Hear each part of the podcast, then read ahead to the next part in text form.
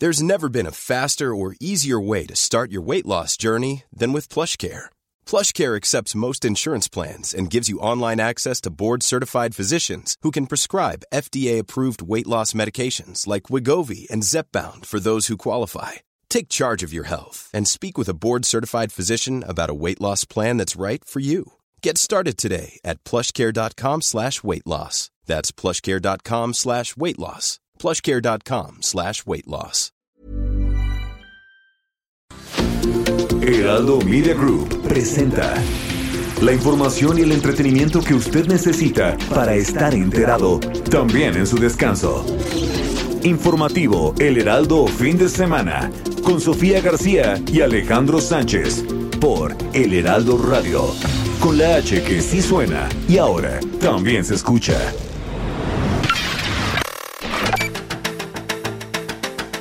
Hagamos de este proceso electoral, como ha venido ocurriendo ya desde hace siete años, una auténtica fiesta democrática y que los comicios más grandes, más complejos y más incluyentes sean también los de más alta participación política y los más libres de nuestra historia.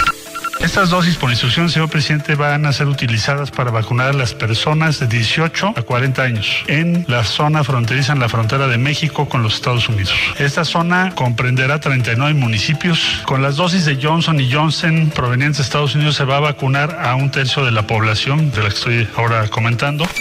Hablando de mala gestión, como yo soy eh, buena gente, obviamente por mi parte le deseo que ninguna obra más que él haya hecho como jefe de gobierno de la Ciudad de México se derrumbe, sin perjuicio de mi solidaridad con las víctimas de la línea de metro. A partir de la próxima semana, el Estado de México pasará a semáforo verde. Esto gracias al esfuerzo de todas y de todos. Esto significa que los establecimientos que ya han retomado sus actividades podrán aumentar sus aforos y sus horarios. Quiero comunicarles que, como lo hemos venido anunciando hace ya varias semanas, la ciudad pasa al verde sin bajar la guardia. Esto significa que han bajado los indicadores, pero quiero recordarles que esto no implica que la pandemia haya terminado. Y en esto quiero ser muy enfática. Los restaurantes y otras actividades siguen con restricciones, aunque menores. Y el uso de cubrebocas sigue siendo indispensable, así como el lavado de manos y la sana distancia.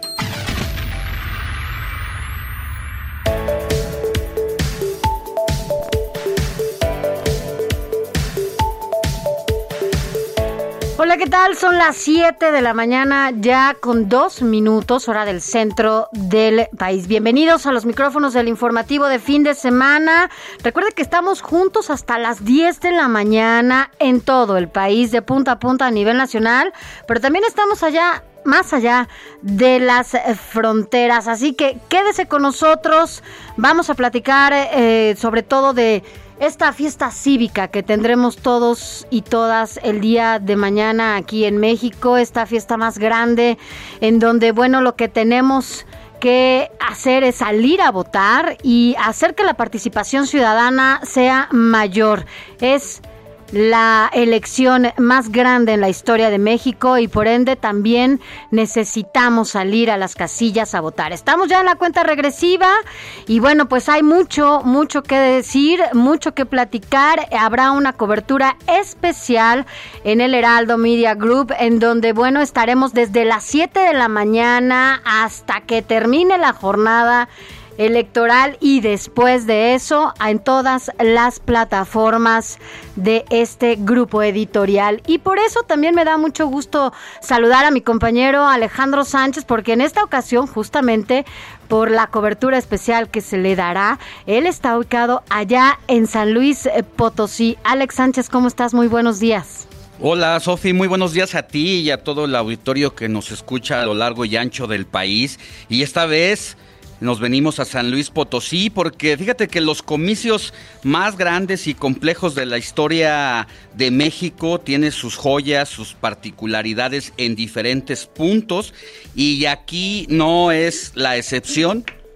A mi gusto y a mi manera de ver las cosas es una de las 15 eh, elecciones estatales donde se va a renovar eh, gobernador así como la Cámara de Diputados y los, eh, las presidencias municipales más interesantes por todos los ingredientes que tiene para una cobertura periodística. Por un lado está este empate técnico entre dos candidatos, el de la coalición que encabeza el Partido Verde Ecologista de México eh, con Ricardo Gallardo y por el otro lado está el candidato del PAN, del PRI, del PRD, Octavio Pedrosa. Hay un empate técnico, pero además en torno a eso está el trasfondo político de cómo llegó Ricardo Gallardo a la candidatura y por qué lo apoya el gobierno en el poder, el del presidente López Obrador y el presidente de Morena, Mario Delgado, a él y no a quien es su candidata, de quien se han olvidado y eh, ha sido evidenciado en las últimas horas ese trato que le han dado. Y por el otro lado está, y hay que decirlo también, la alarmante situación de la inseguridad que no es propia de San Luis Potosí. Ya escuchábamos y veíamos este último reporte de la consultora de seguridad Etelec que dice que ya llegamos desafortunadamente a la violencia política más alta de la historia de las elecciones de los últimos por lo menos 22 años y eso se ve reflejado con los candidatos donde aquí en San Luis Potosí, ya lo decía la secretaria de Seguridad Federal Ciudadana Rosa Isela, que era eh, la mayor demanda de seguridad que se tenía para los aspirantes a algún cargo de elección popular eran precisamente de San Luis Potosí. Así que con todo esto, con todos estos elementos, es que estamos aquí para dar cobertura eh, minuto a minuto de todo lo que ocurra hasta el día de mañana, eh, donde ya tan solo pues estamos a unas horas de que comiencen a abrir las casillas. Eh, no hay fecha que no se cumpla, mi querida Sofi, y aquí estamos muy pendientes y ahora transmitiendo en vivo desde la cabina de El Heraldo eh, Media Group aquí en San Luis Potosí, que nos han dado eh, pues sus representantes todas las facilidades para poder estar en comunicación. Así es, y bueno, pues ya platicaremos justamente cómo se dará cobertura especial a esta jornada que arranca mañana a partir de las 7 de la mañana en estos espacios informativos.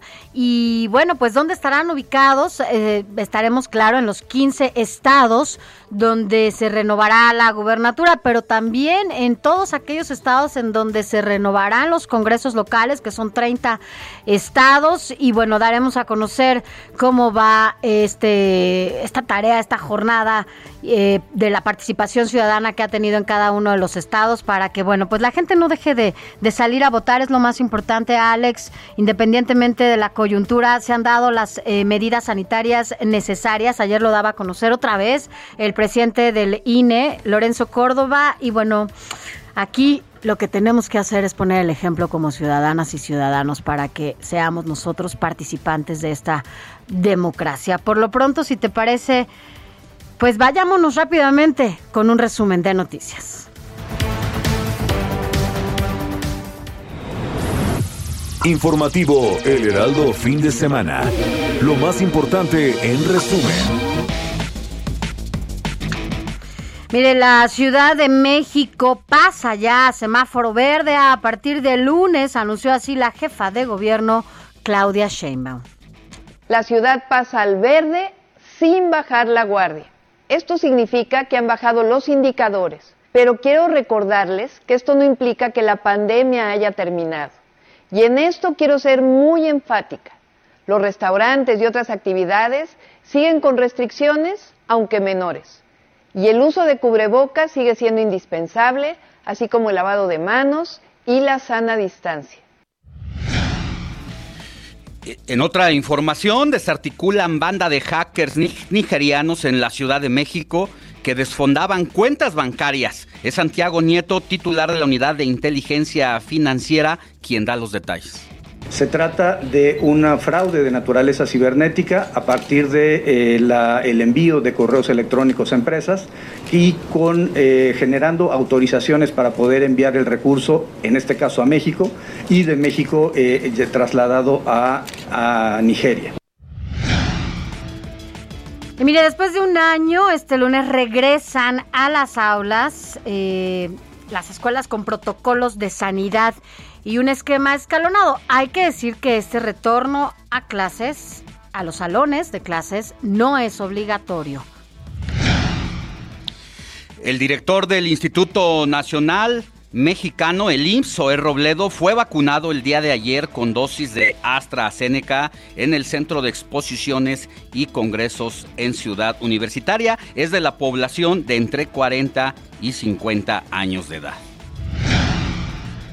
El presidente Andrés Manuel López Obrador aseguró que para el mes de octubre se vacunarán a las personas de 18 a 40 años. El canciller Marcelo Ebrard informó que el millón de vacunas contra COVID-19 Johnson Johnson que ofreció Estados Unidos a México se va a destinar a 39 municipios de cinco estados fronterizos por instrucción del señor presidente, van a ser utilizadas para vacunar a las personas de 18 a 40 años en la zona fronteriza, en la frontera de México con los Estados Unidos. Y mire, México llegó a 228.568 defunciones a causa de COVID-19 en las últimas 24 horas y se registraron 206 muertes. Y mire, para el día de las elecciones más grandes de la historia de México se tiene previsto que vayan a las urnas pues un número importante y que pueda ser el más alto dentro de los 93.5 millones de mexicanos que han sido convocados a las urnas a partir de mañana a las 7 de la mañana y como en todos los procesos intermedios eh, el ausentismo es el principal adversario. Y mire, ya se lo comentábamos al inicio de este espacio, ha sido una jornada electoral de las más violentas en este país. Y anoche asesinaron a tiros a un candidato de Movimiento Ciudadano a la presidencia municipal de Cazones de Herrera, allá. Así que bueno, una vez más, Alex, otro candidato de Movimiento eh, Ciudadano fue asesinado la noche de ayer y era alcalde para Veracruz. mira, precisamente con el asesinato de René Tobar, han sido asesinados hasta este momento 36 aspirantes a candidatos o, candidatos a algún puesto de elección popular, pero en total, en lo que va de este proceso electoral de 2021, suman 91 políticos los que han sido ejecutados, por lo que hemos superado nuestro histórico, lamentablemente, de 2018. Así es. Y en más información, en Chiapas, se suspenden elecciones en tres municipios como el de Venustiano Carranza, Honduras de la Sierra y Oshuk a causa de que los pobladores se negaron a instalar casillas. Y en Coahuila, colapso por lluvias atrapa desafortunadamente a siete mineros. Cuadrillas trabajan ya para su rescate.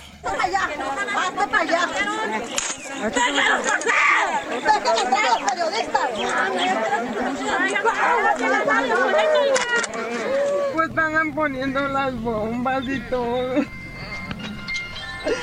Pero yo tengo la fe en Dios que mi hijo va a salir de ahí todos sus compañeros. Dios es muy grande y Dios no nos deja de su mano. Híjole, es un una tristeza escuchar a esta madre suplicando por la vida de su hijo. Son siete mineros los que quedaron atrapados al menos a una profundidad de 80 metros al reblandecerse el terreno por las fuertes lluvias. Hay esperanza de encontrarlos con vida, Sofi, amigos del auditorio, porque dicen los especialistas de las minas de esa zona de Coahuila que hay más recovecos y que pudieron haberse ido hacia otros túneles y estén esperando ser rescatados. Vámonos a información internacional y es que Kamala Harris estará menos de 24 horas en nuestro país, arribará a México el 7 de junio para reunirse con el presidente Andrés Manuel López Obrador y regresará el martes 8 de junio a Estados Unidos. Y mire, Facebook tomó una decisión definitiva porque ha anunciado que va a vetar por dos años al expresidente de los Estados Unidos, Donald Trump.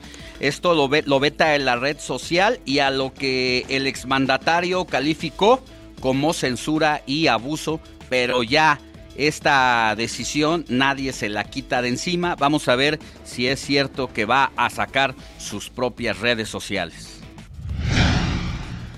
Vladimir Putin, presidente de Rusia, anunció que abrirá el país al turismo de vacunas para el mes de julio. Un poco similar, ¿no? Lo que está pasando acá en Estados Unidos.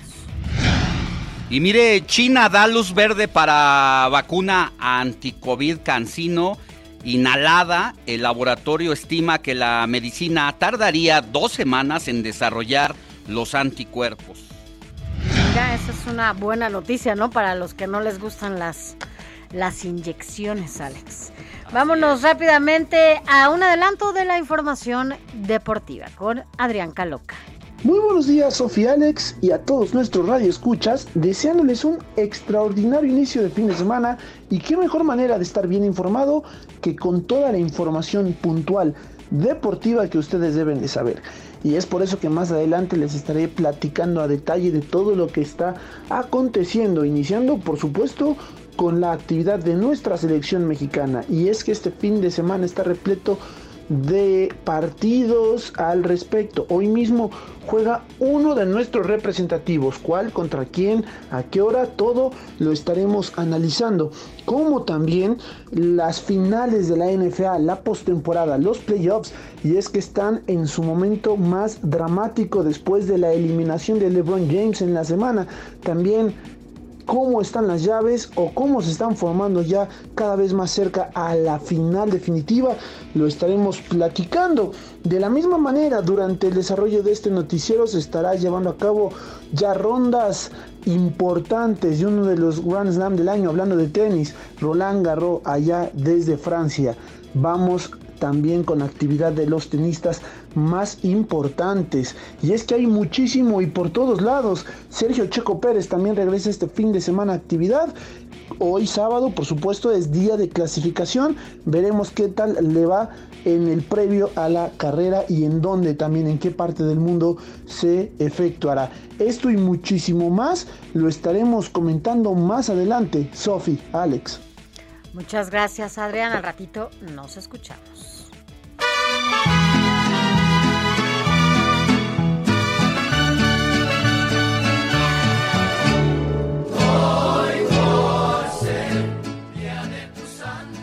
Mi querida Moni Reyes, muy buenos días. Te saludo con gusto desde Tierras Potosinas y a quién festejamos hoy. Muchas gracias, Alex Toff. Y antes de pasar a dar el santoral, te quiero felicitar porque fue tu cumpleaños el 2 de junio. Así es que un abrazo a la distancia, mi querido Alex. Gracias, mi querida Moni. Muy cerquita, me quedan unas horas del Día de las Mulas, pero nos salvamos. Muchas felicidades, Alex. Y bueno, pues hoy, hoy sabadito, eh, tenemos que, que darle un abrazo a quien lleve por nombre Marcelino. Fíjate que San Marcelino nació en 1789 en el seno de una familia piadosa de clase media que le proporcionó una muy buena educación cristiana. Fue ordenado sacerdote en el año de 1816 y luego nombrado coadjutor de la Valla, donde fundó el famoso Instituto de Hermanos Maristas. Así es que un abrazo a Marcelino, que tengo un amigo, un, un beso hasta allá a Besarión. Fíjense, Sofi y Alex, qué nombre. Besarión, así para que, imagínate que tuvieras un novio que se llame Besarión y que además le hiciera honor al nombre, dices, buenas noches, ¿no? O sea, sí está padre. Muchos besos a Besarión, abrazos a Claudio, Eustorgio, Gilberto Hilarión y finalmente a Norberto. Muchas felicidades. Abrazo a todos ellos, mi querida Moni, y te escuchamos más adelantito en los cortes informativos. Claro que sí, muchas gracias, buen día. Buen día. día de tu santo, te deseamos felicidades.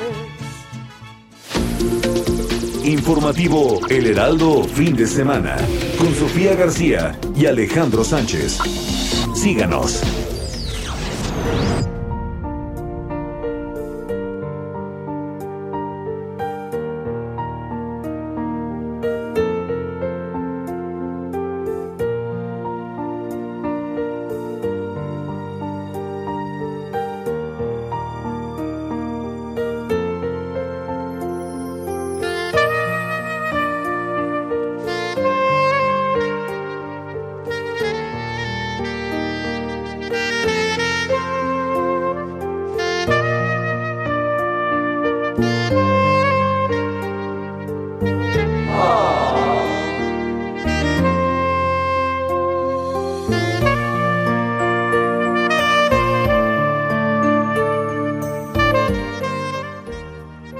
Ya lo reconoció, estamos escuchando a uno de los saxofonistas más famosos en este planeta. Y bueno, hay como aquí algunas versiones encontradas, hay a quien le encanta, hay quien no, eh, Quique dice que no, el productor dice que sí, pero la verdad es que bueno, siempre es un placer escuchar a Kenny G, ahora lo escuchamos con The Moment, y es que sabe, un día como hoy, 5 de junio, pero de 1956, nació este saxofonista en la ciudad de Seattle, en Estados Unidos. Y bueno, pues Kenny G es un saxofonista que alcanzó sobre todo las listas de popularidad de los géneros pop, rhythm and blue y jazz durante la década de los 80 y 90. Así que bueno, pues es muy conocido. La verdad es que en estos momentos de caos de repente hace falta un alto en el camino para escuchar a, Kenny G. Si no le gusta, bueno, pues puede escuchar otro tipo de música que también le ayude a, calmarse. Pero bueno, en esta, en esta ocasión escuchamos a The Moment con Kenny G.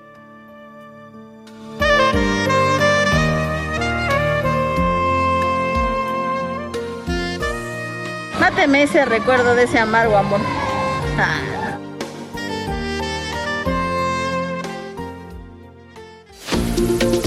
Informativo El Heraldo fin de semana con Sofía García y Alejandro Sánchez. Síganos.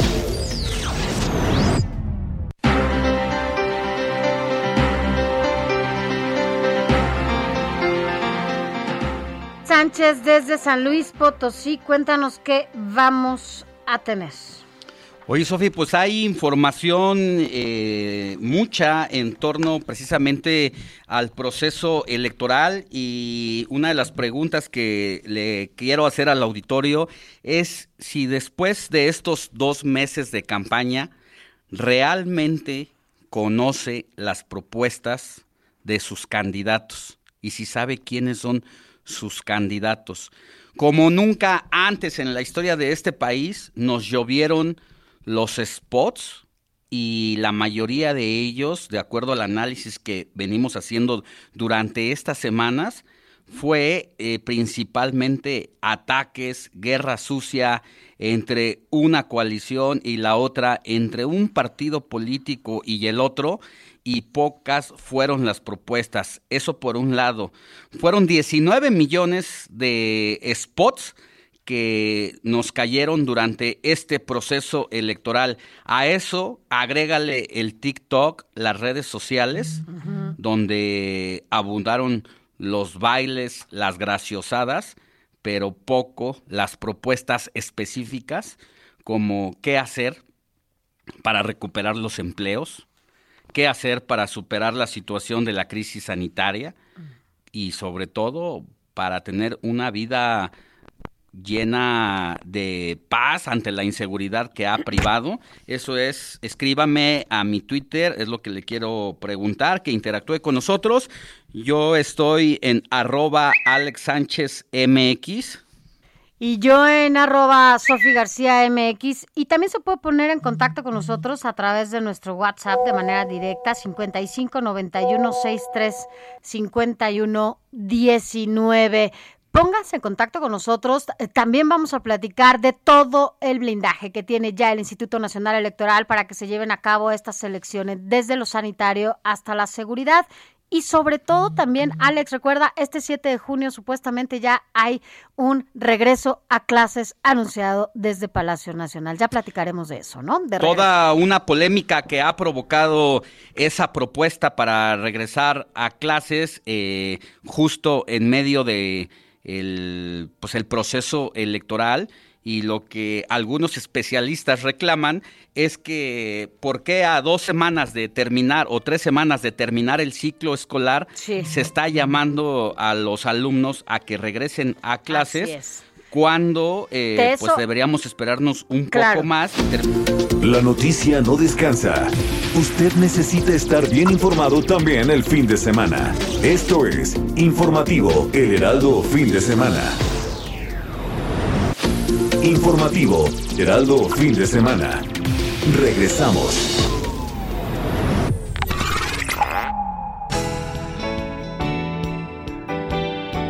¿Sabías que la antigua ciudad de Atenas es la cuna de la democracia?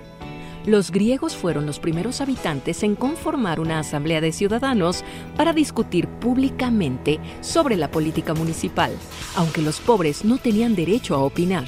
Al paso del tiempo, los griegos desarrollaron un sistema de voto en el que los gobernantes eran elegidos a través de tablillas de madera en las que escribían el nombre del candidato de su preferencia y posteriormente se contaban los votos en la plaza central. Sin embargo, solo los varones que habían completado su formación militar tenían derecho a votar. Esclavos y mujeres eran excluidos. Recorrido por el país.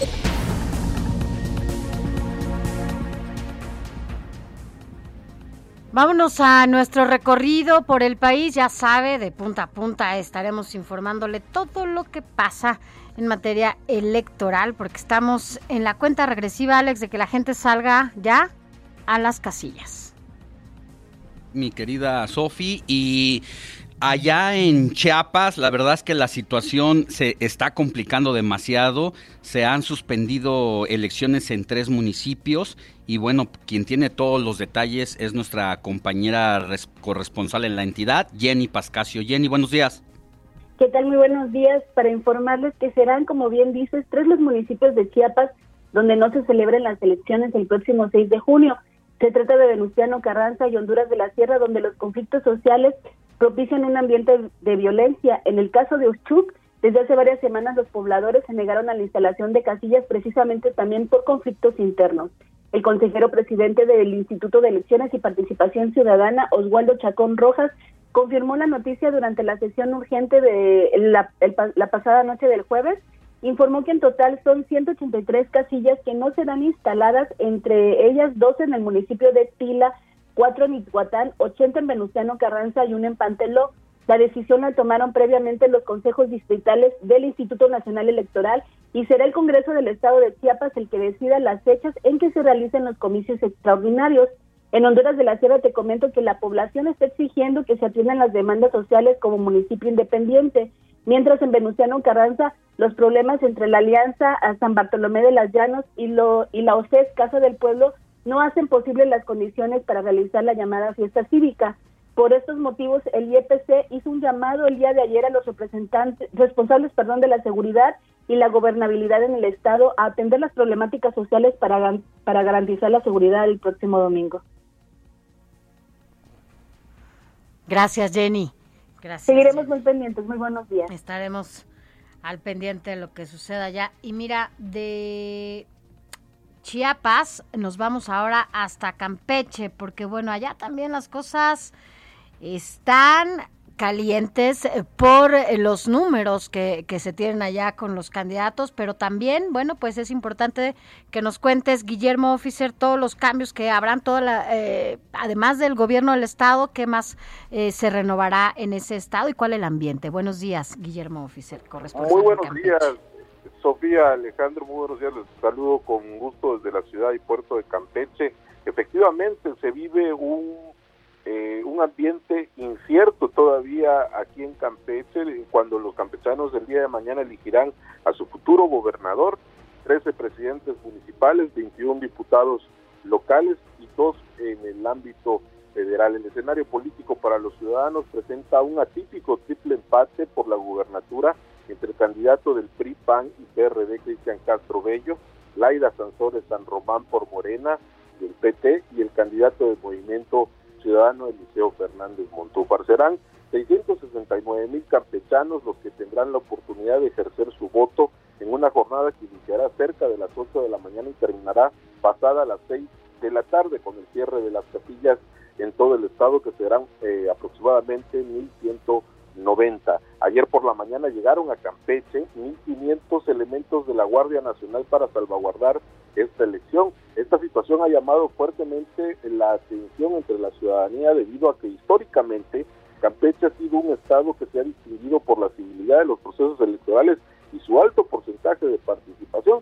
Coincidentemente ayer también el presidente de la República estuvo aquí en Campeche, aunque no se tiene registro de un evento presencial oficial. Al momento el estado de Campeche se encuentra el semáforo epidemiológico amarillo, lo que también será otro de los factores que influirá ya que se ha trabajado en un protocolo para la votación por parte del INE y también del órgano electoral local. Así se encuentran las cosas en Campeche a prácticamente 24 horas de que inicie la jornada electoral. Gracias, Guillermo. Pues mañana también estaremos en comunicación permanente para que nos cuentes también cómo se da esta apertura de casillas y la asistencia de la ciudadanía a las urnas. Gracias, Guillermo Oficial. Buen día.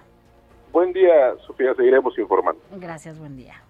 Y bueno, ahora de Campeche, vámonos a otra entidad, en este caso del noroeste mexicano, porque allá en Nuevo León eh, está la atención captada por el espectacular cierre de campaña que han tenido los candidatos y por los números en que se encuentran ubicados. Dani García, tú tienes todos los detalles.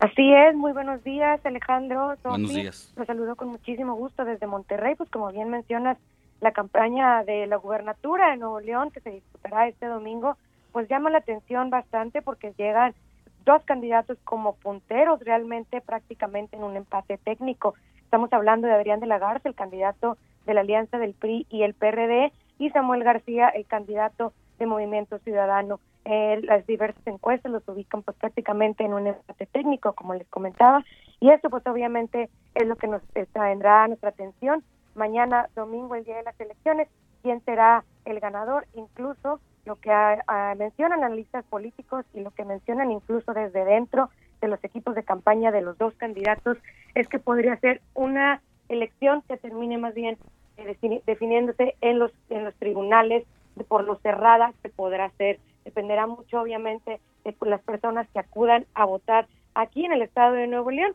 Y como bien mencionaba pues se disputa la gubernatura pero también se disputan las 51 alcaldías el Congreso local y claro las diputaciones federales por lo que las autoridades eh, aquí electorales pues se encuentran preparando el arranque el día de mañana a primera hora está se espera la apertura de siete mil tres casillas de las cuales 24 serán casillas consideradas especiales las casillas estarán funcionando para los cuatro millones doscientos mil habitantes que existen en la lista nominal aquí en el estado de Nuevo León. Estarán funcionando de 8 de la mañana y hasta 6 de la tarde o hasta que termine de votar la última persona en la fila a la hora del cierre de las casillas. Se contará con la participación de 56.024 funcionarios de casilla en todo el estado. Esta es información que nos proporcionó la Comisión Estatal Electoral el día de ayer al corte. Pero además pues habrá la participación de miles de observadores electorales, incluyendo aquellos que fueron impulsados por las cámaras empresariales del Estado y algunos grupos de defensa del voto, como los nombraron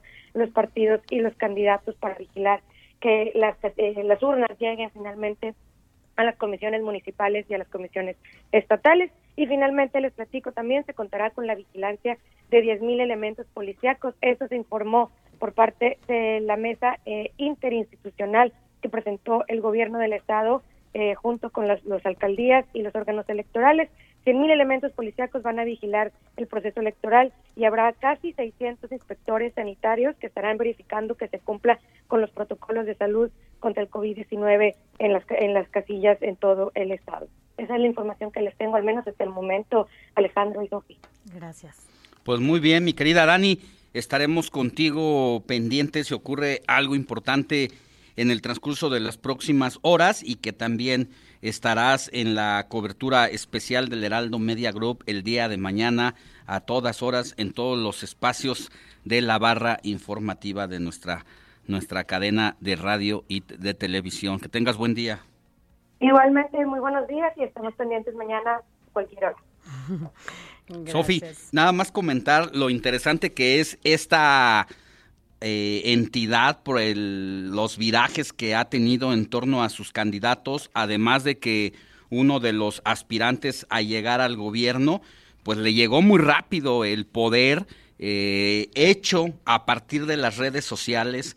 Hace cinco años nadie lo conocía, era un joven eh, que se dedicaba al tema de la contaduría pública, de las finanzas, y de pronto lo descubrieron por su manera de comenzar a comunicar en Instagram, en Facebook, utilizaba un pizarrón donde con un plumón explicaba los gasolinazos entonces del peñanietismo y muy rápido tuvo el ascenso popular y fue aceptado por eh, parte de la población juvenil y luego adulta allá en Nuevo León y lo que en algún momento ocupar un escaño en el país representaba para muchos de la política que eran ya los que llegaban a ese lugar, ya era en una edad bastante adulta, ya casi de salida de la política por todos los años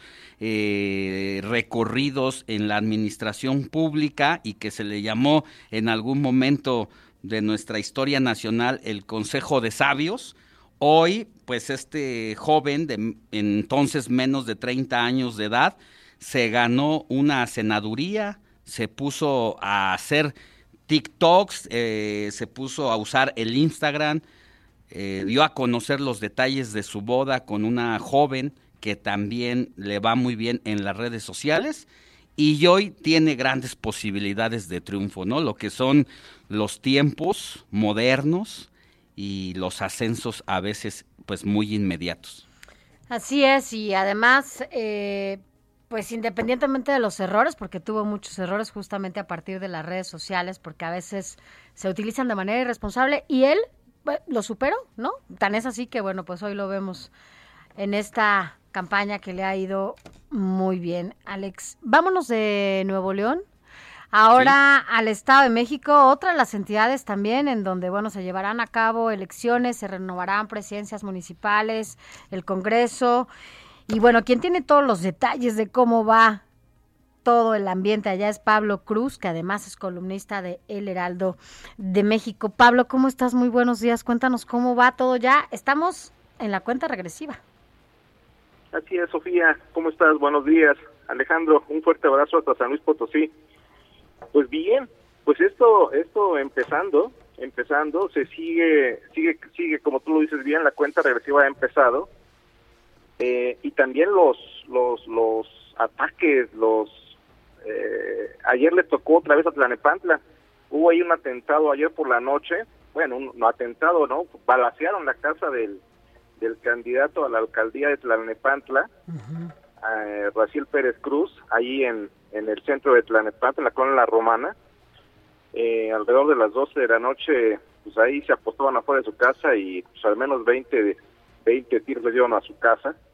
Eh, él se encontraba adentro, no hubo eh, no hubo, no hubo, eh, solamente fueron daños materiales, pero se sigue recrudeciendo la violencia en esa zona del Estado de México. No hay que olvidar que la semana pasada le tocó al candidato de MC quien también fue baleado en uno de sus, eventos y que gracias a Dios también pues, contaba con vehículo blindado y tampoco fue afectado, ¿no? Eh, eso es por un lado, y como, tú- como tú lo dices, pues no hay plazo que no se cumpla, ni fecha que no se llegue, y este, y este domingo, mañana ya, en punto de las 8 de la mañana, abrirán los centros de votación, que serán instalados a lo largo y ancho del Estado de México. Recuérdanos qué se va a renovar en el Estado de México. Se va a renovar, van a ser 125 alcaldías, eh, el, el- todo, todo regidores, síndicos, van a ser 45 diputados, dipu- diputaciones locales de mayoría relativa y 30 de repre- representación proporcional, igual que las, eh, las diputaciones al Congreso Federal, ¿no? va a ser va a ser algo algo muy interesante no se dice que va a cambiar nuevamente de forma drástica. Hay el cómo se compone el escenario político en el Estado de México. Va a haber varios movimientos. Morena va se dice podrá perder perder algunos municipios. Pero bueno eh, hay otro caso que también suena interesante y creo que es importante comentarlo. Hay autoridades de varios municipios de la zona del Valle de México concretamente de integrantes de, partidos de la coalición Va por el Estado de México, documentaron algunos algunos hechos en los que se ve a funcionarios municipales de Atizapán, de Nicolás Romero y Cuauhtémoc Izcalli, ofreciendo apoyos económicos ya desde hoy a los vecinos para que no pero no para que voten por alguien, sino para que no acudan a votar. No no sé a quién le conviene más eso ahora en este momento de que la gente no vote, ¿no? Pero están ofreciendo eh, dádivas a cambio de, de que no acudan a votar.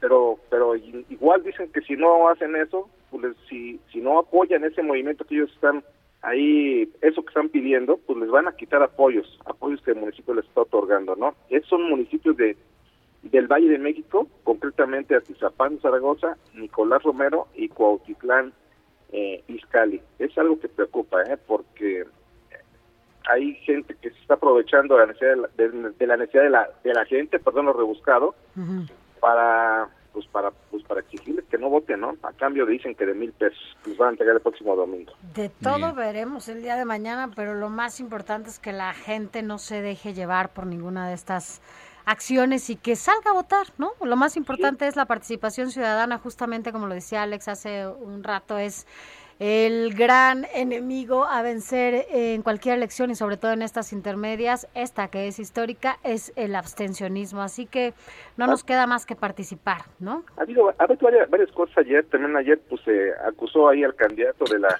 de ahí de que la coalición va por el Estado de México del municipio de Metepec, a Fernando Flores, de que según decían que andaba huyendo porque tiene un orden de aprehensión, pues cosa que su equipo se encargó de desmentir inmediatamente, dice pues, que él está guardado, esperando que se que llegue el domingo pues para que salga a ejercer también su derecho al voto, ¿no? Ya lo hacían, ya lo hacían fuera del país, que había traído un avión privado y demás, ¿no? Las fake news, ¿no? Las demás fake news, que además predominaron en esta elección.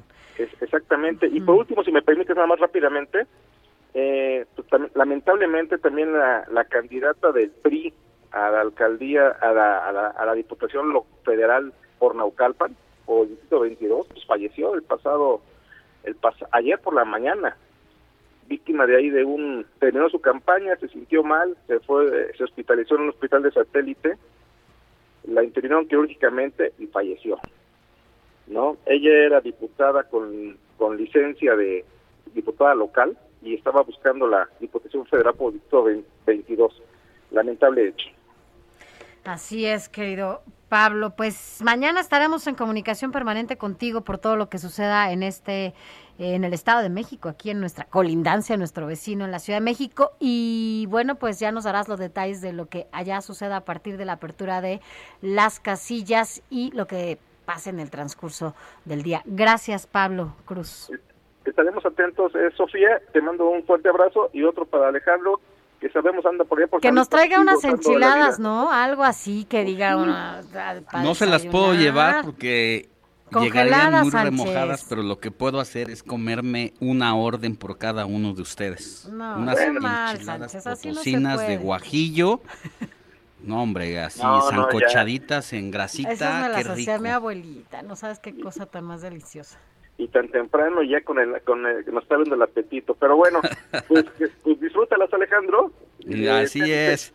Están ahí, están ahí un, un, un día, un día, un día tranquilo allá en San Luis Potosí. ¿verdad? Que creo que va a ser imposible, pero bueno, Sí, no, disfruta no. tu estancia en San Luis Es Potosí. la antesala, es la antesala para Sánchez. Un abrazo, querido Pablo. Les mando un abrazo a los dos, cuídense mucho. Que Gracias, tarde. Buen Pablo. día. Buen día.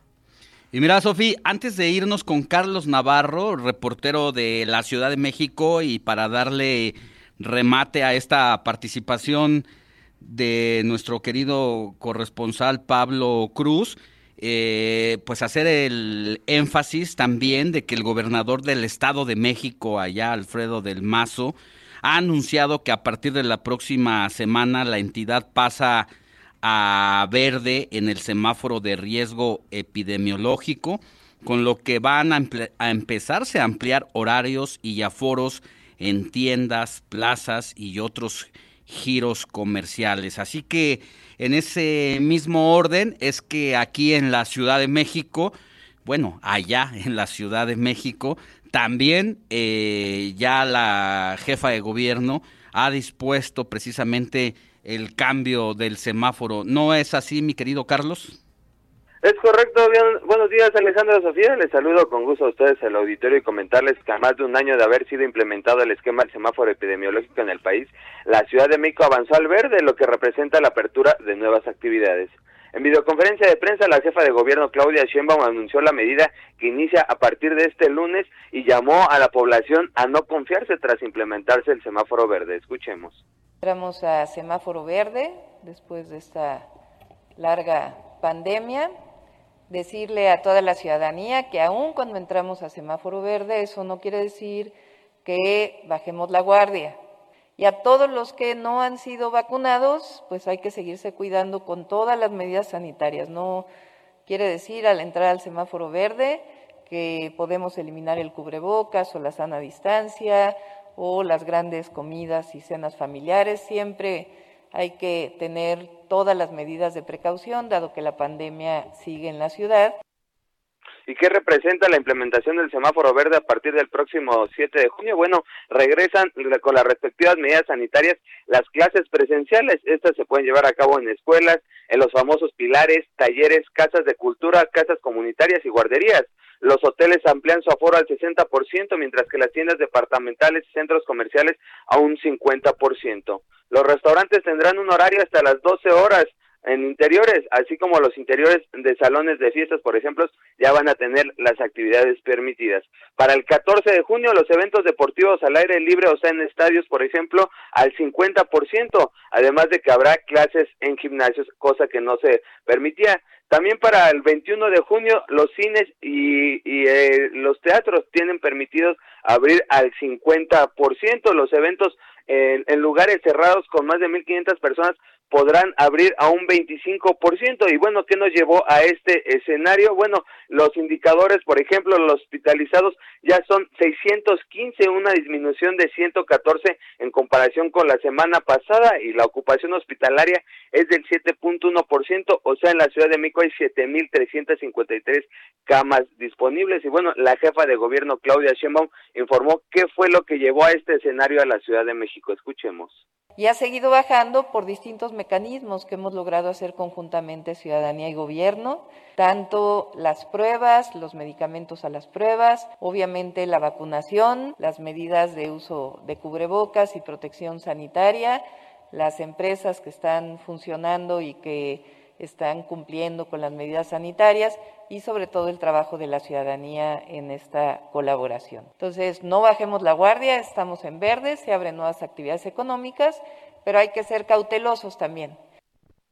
Y bueno, es la Ciudad de México que retoma clases ya en el verde el próximo lunes, así como diversas actividades de manera escalonada. Aún no están permitidas las actividades en antros y bares, así es que es de los últimos que van a estar regresando a las actividades en la Ciudad de México. Alejandro Sofía, la información que les tengo. Gracias, mi querido Carlos. Que tengas buen día. Hasta luego, buenos días. Estamos pendientes mañana. Adelante. Gracias, Carlos. Y bueno, pues ya, ya, ya oíste. Alex, no, no bares, no antros todavía, para que no vaya la, la gente. Y bueno, decir que esto no quiere decir que ya podemos salir como si nada. Es importante que, bueno, el semáforo verde no representa las libertades, al contrario, necesitamos reforzar las medidas, ¿no? Sí, no hay que dejar de usar el cubrebocas, eh, una careta de ser posible, porque eso cuando lo hicimos en esta etapa de la crisis sanitaria, a pesar de que la autoridad nunca lo sanitaria nunca lo recomendó, esa situación también fue la que ayudó a reducir el nivel de contagios y de defunciones de COVID-19 entre todas las demás eh, normas sanitarias que ya conocemos. Así es, querido Alex. Bueno, vámonos a una pausa y regresamos con esta visita que hará Kamala Harris a nuestro país y lo que significa, pues, algunos desplantes que se están haciendo de manera mutua a Estados Unidos y México. Vamos a una pausa y, y regresamos.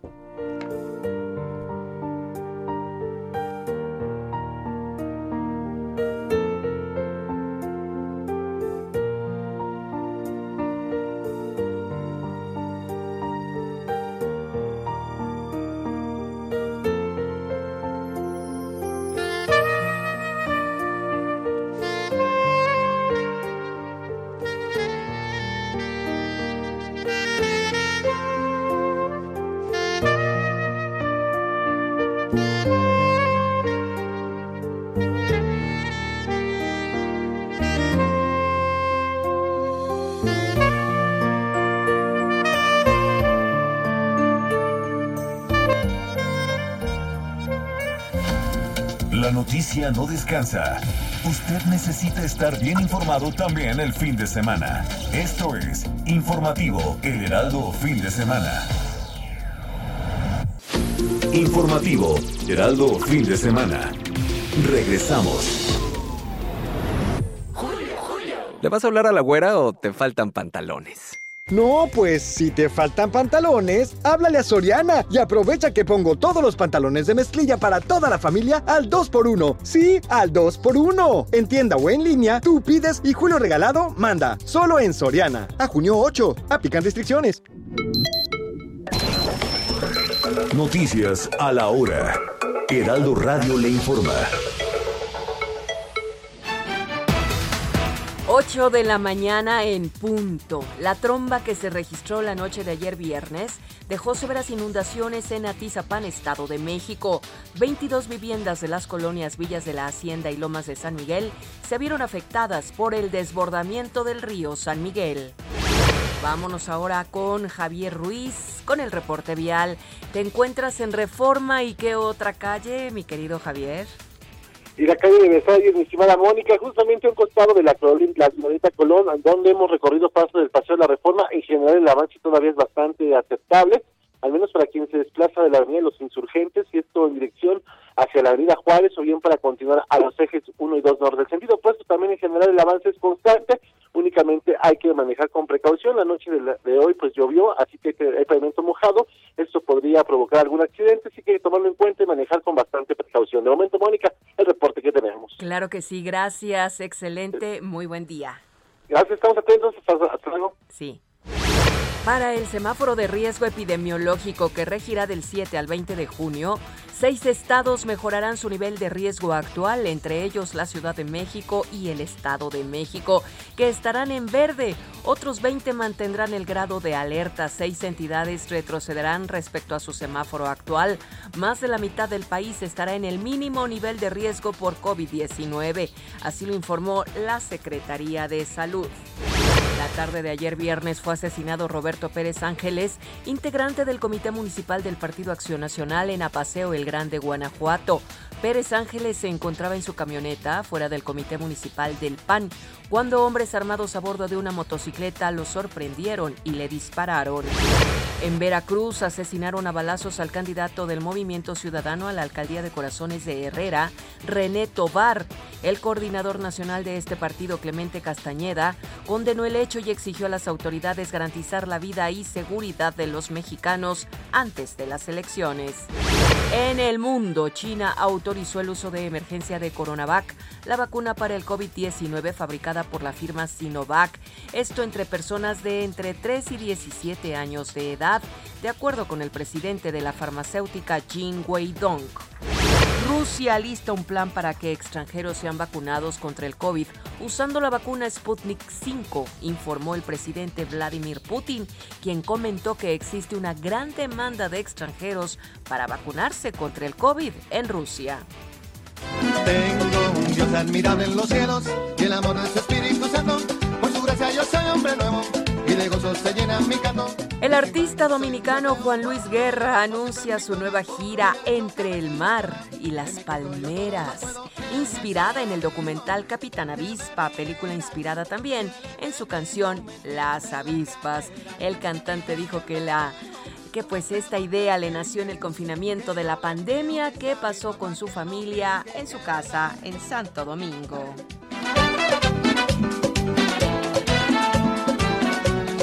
Tengo un Dios admirable en los cielos que me libra de mal y temores. 8 de la mañana, 4 minutos. Realización Quique Hernández. Voz Mónica Reyes.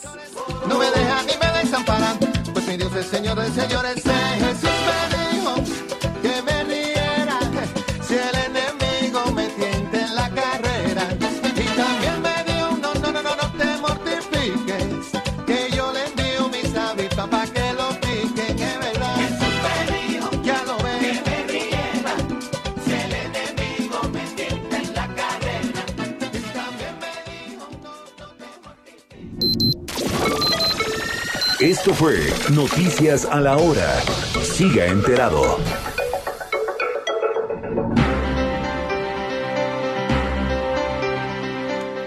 Gracias por continuar con nosotros. Son las 8 de la mañana ya con 5 minutos. Recuerde, es hora del centro del país. Y bueno, em, pasando a otros temas, la próxima semana, el 7 de junio, estará por acá la vicepresidenta de Estados Unidos, Kamala Harris, en donde, bueno, pues tendrá una agenda de menos de 24 horas. ¿Cómo repercute eso?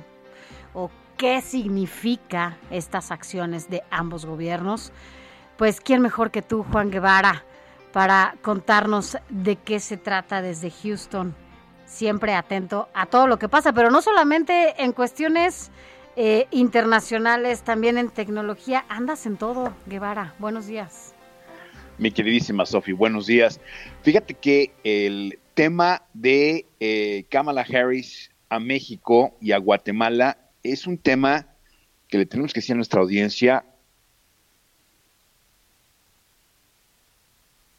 Se fue Guevara. Bueno, eh, ahorita lo, lo, localizamos. Ya te escuchamos de nuevo, Juan. Ah, ok, bien. Entonces te decía mi Sofi que eh, el, eh, las fechas que escoge Kamala Harris para ir a México, pues es ha levantado pues ciertas cejas, como decimos en Estados Unidos, en muchos aspectos. Primero, bueno, el itinerario es el siguiente. Ella sale de Washington el día de mañana vuela a la capital de Guatemala, es decir, Guatemala. Estará todo el lunes en Guatemala y eh, volará a México el lunes en la noche. Aterrizará en la Ciudad de México. Se espera que esté en la Ciudad de México desde el lunes en la noche hasta martes en la noche. No se ha informado por la Casa Blanca todavía el, el horario oficial o el, el, calendario oficial, pero se espera que el martes en la noche vuele de una, este, de una, de regreso a Washington. ¿Qué se espera que quiera discutir la segunda de a bordo de este país con el presidente de México? Son tres cosas importantes independientemente de lo que muchos han querido hacer en el gobierno mexicano para discutir con ella y ahorita les platico. Son tres puntos importantes. Uno, desarrollo económico. Uh -huh. Dos, clima, es decir, medio ambiente y eh, alimentación y sobre todo la inseguridad que existe para las mujeres en México. Esto es una de las cosas importantes. Y a ti... Te perdimos otra vez. Alex, tú nos escuchas en el ah, mundo sobre por alguna razón los te dejamos de escuchar un poco en la última, en la inseguridad y los temas que va a tener con eh, uno de los principales, la inseguridad de las mujeres acá en nuestro país. Es correcto. Y, y una de las cosas que, que, hay que mencionarle a nuestra audiencia es que Kamala Harris es una activista internacional contra o ma, a, favor de los derechos de las mujeres, el abuso, etcétera. Entonces son cosas que quiere presionar. Ahora, Estados Unidos tiene una, una agenda muy concreta porque existen muchas presiones de los republicanos con el presidente Biden de detener la inmigración desenfrenada que viene de El Salvador, Honduras y Guatemala, que pasa por México para llegar a los Estados Unidos. Entonces Estados Unidos necesita de alguna manera humanitaria poner un freno a toda esa inmigración ilegal que quiere llegar a los Estados Unidos y que pasa sobre México. Ahora, ¿qué es lo que va a encontrar Kamala Harris? Kamala Harris va a encontrar un país el día de el día martes que va a estar dirimiendo todavía una elección. Eh, Kamala Harris ha sido canceló la cita que tenía con el Senado mexicano, no los va a ver, ya se informó que no se van a juntar. Y ha por alguna razón, Alex, tenemos un poco de problema con la comunicación con... Bueno, ya, ya escuchábamos, Sofi, eh, este punto importante que destaca Juan, el tema de la cancelación ante el Senado de la República en medio de un proceso post-electoral inmediato, ¿no? Porque apenas un día antes fue el proceso. Bueno y ya estaremos discutiendo en, durante la visita que haga esta funcionaria estadounidense cuáles son los resultados en México y cómo está quedando el país conformado políticamente hablando después del proceso. Así que la visita era demasiado imprudente. Desafortunadamente mostramos el cobre mexicano muy rápido porque primero se le abrieron las puertas y luego eh, se dijo que siempre no y entonces el secretario de Relaciones Exteriores le dijo al Senado que se cancelara y el presidente de la Junta de Coordinación Política, Ricardo Monreal, pues tuvo que salir a decir que mejor no era bienvenida en este momento Kamala Harris al Senado de la República por todo este contexto que ya platico. Así es, Alex. Y ya tenemos en la línea de nuevo a Juan Guevara, ya nos escuchas. Sí, y yo estaba escuchando muy atentamente lo que decías, Alex, y es cierto, es un tema que no se percibió bien en los Estados Unidos, la cancelación del, Senado. Ahora, el mapa, el mapa político que tiene Biden es, es que necesita detener la inmigración ilegal, pero sobre todo, eh, Biden le dio instrucciones a, a Kamala Harris de una cosa muy importante. Biden no va a permitir en ningún país, incluyendo México, temas de corrupción. Por lo tanto, Estados Unidos está comprometido a fondear a todas esas organizaciones. Perdimos. Bueno, ahorita revisamos qué está pasando con la comunicación eh, con, con, Juan Guevara. Y bueno, pues el tema de temas, Alex, la corrupción ha sido uno de los mensajes principales de el presidente Andrés Manuel López Obrador. Desde la campaña ha sido, yo creo, la palabra más repetida durante sus discursos a partir de que tomó eh, protesta como presidente de la República. Y hoy el conflicto eh, es con un posible conflicto, pues, con Estados Unidos puede ser a partir de este tema, ¿no?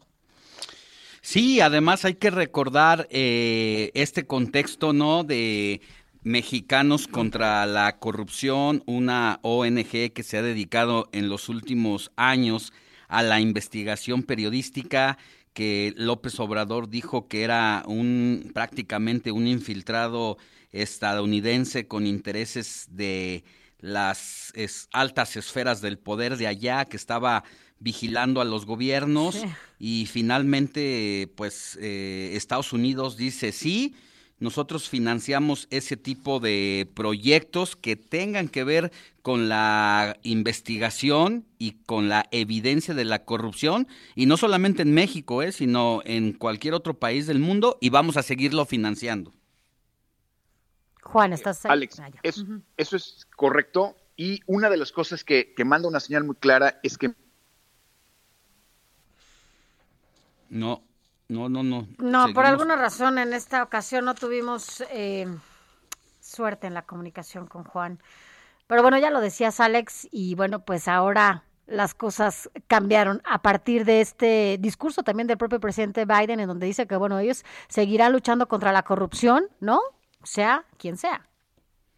Así es, esto pues pone también un ingrediente interesante en el encuentro de la vicepresidenta de los Estados Unidos con México. Ya destacaba Juan, eh, nuestro corresponsal allá en los Estados Unidos, Juan Guevara, los temas centrales de la discusión eh, que se va a dar y sin duda, pues el eje de todos esos temas también, pues tiene que ver con eh, la migración incontenible en estos últimos años.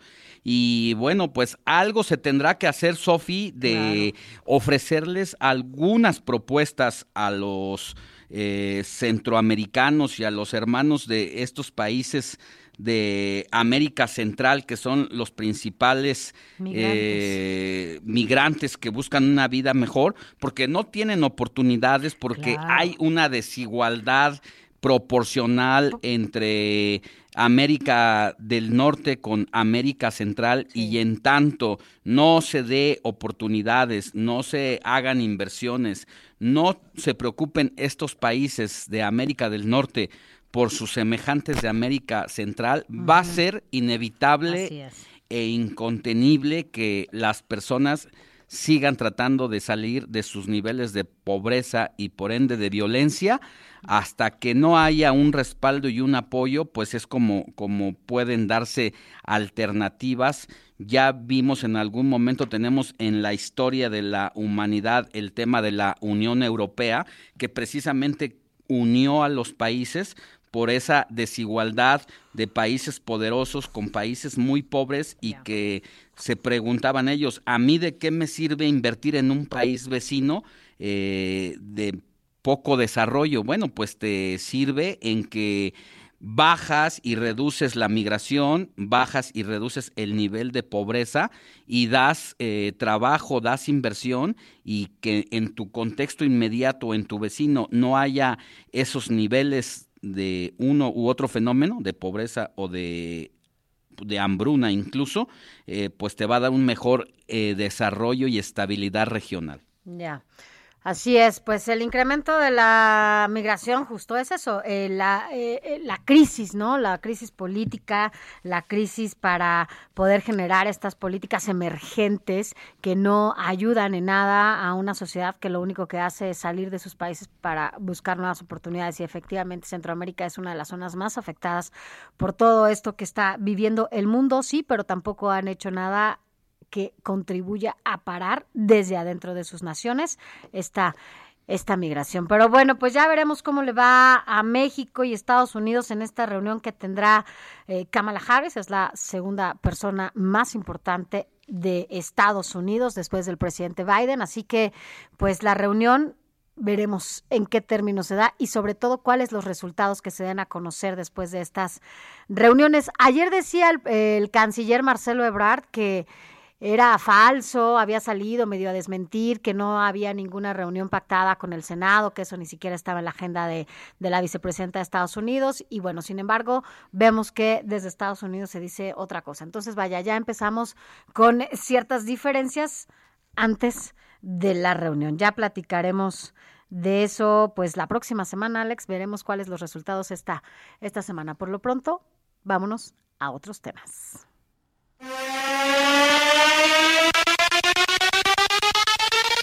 Póngase bien Felipe y con tenis y cuádrese que esto es con Toño y vámonos recios sin mirar para atrás. Con Adrián Caloca. Puro ritmo chido, me cae que sí, ¿eh?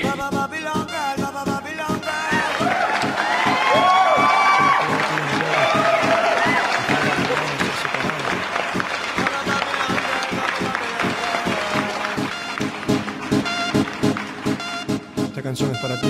¿Cómo ves, Alex? ¿Ya estás bailando? Hombre, y esa, ¿Cómo ves acá la... Esa introducción espectacular que le da Quique a su querido Caloca. Bueno.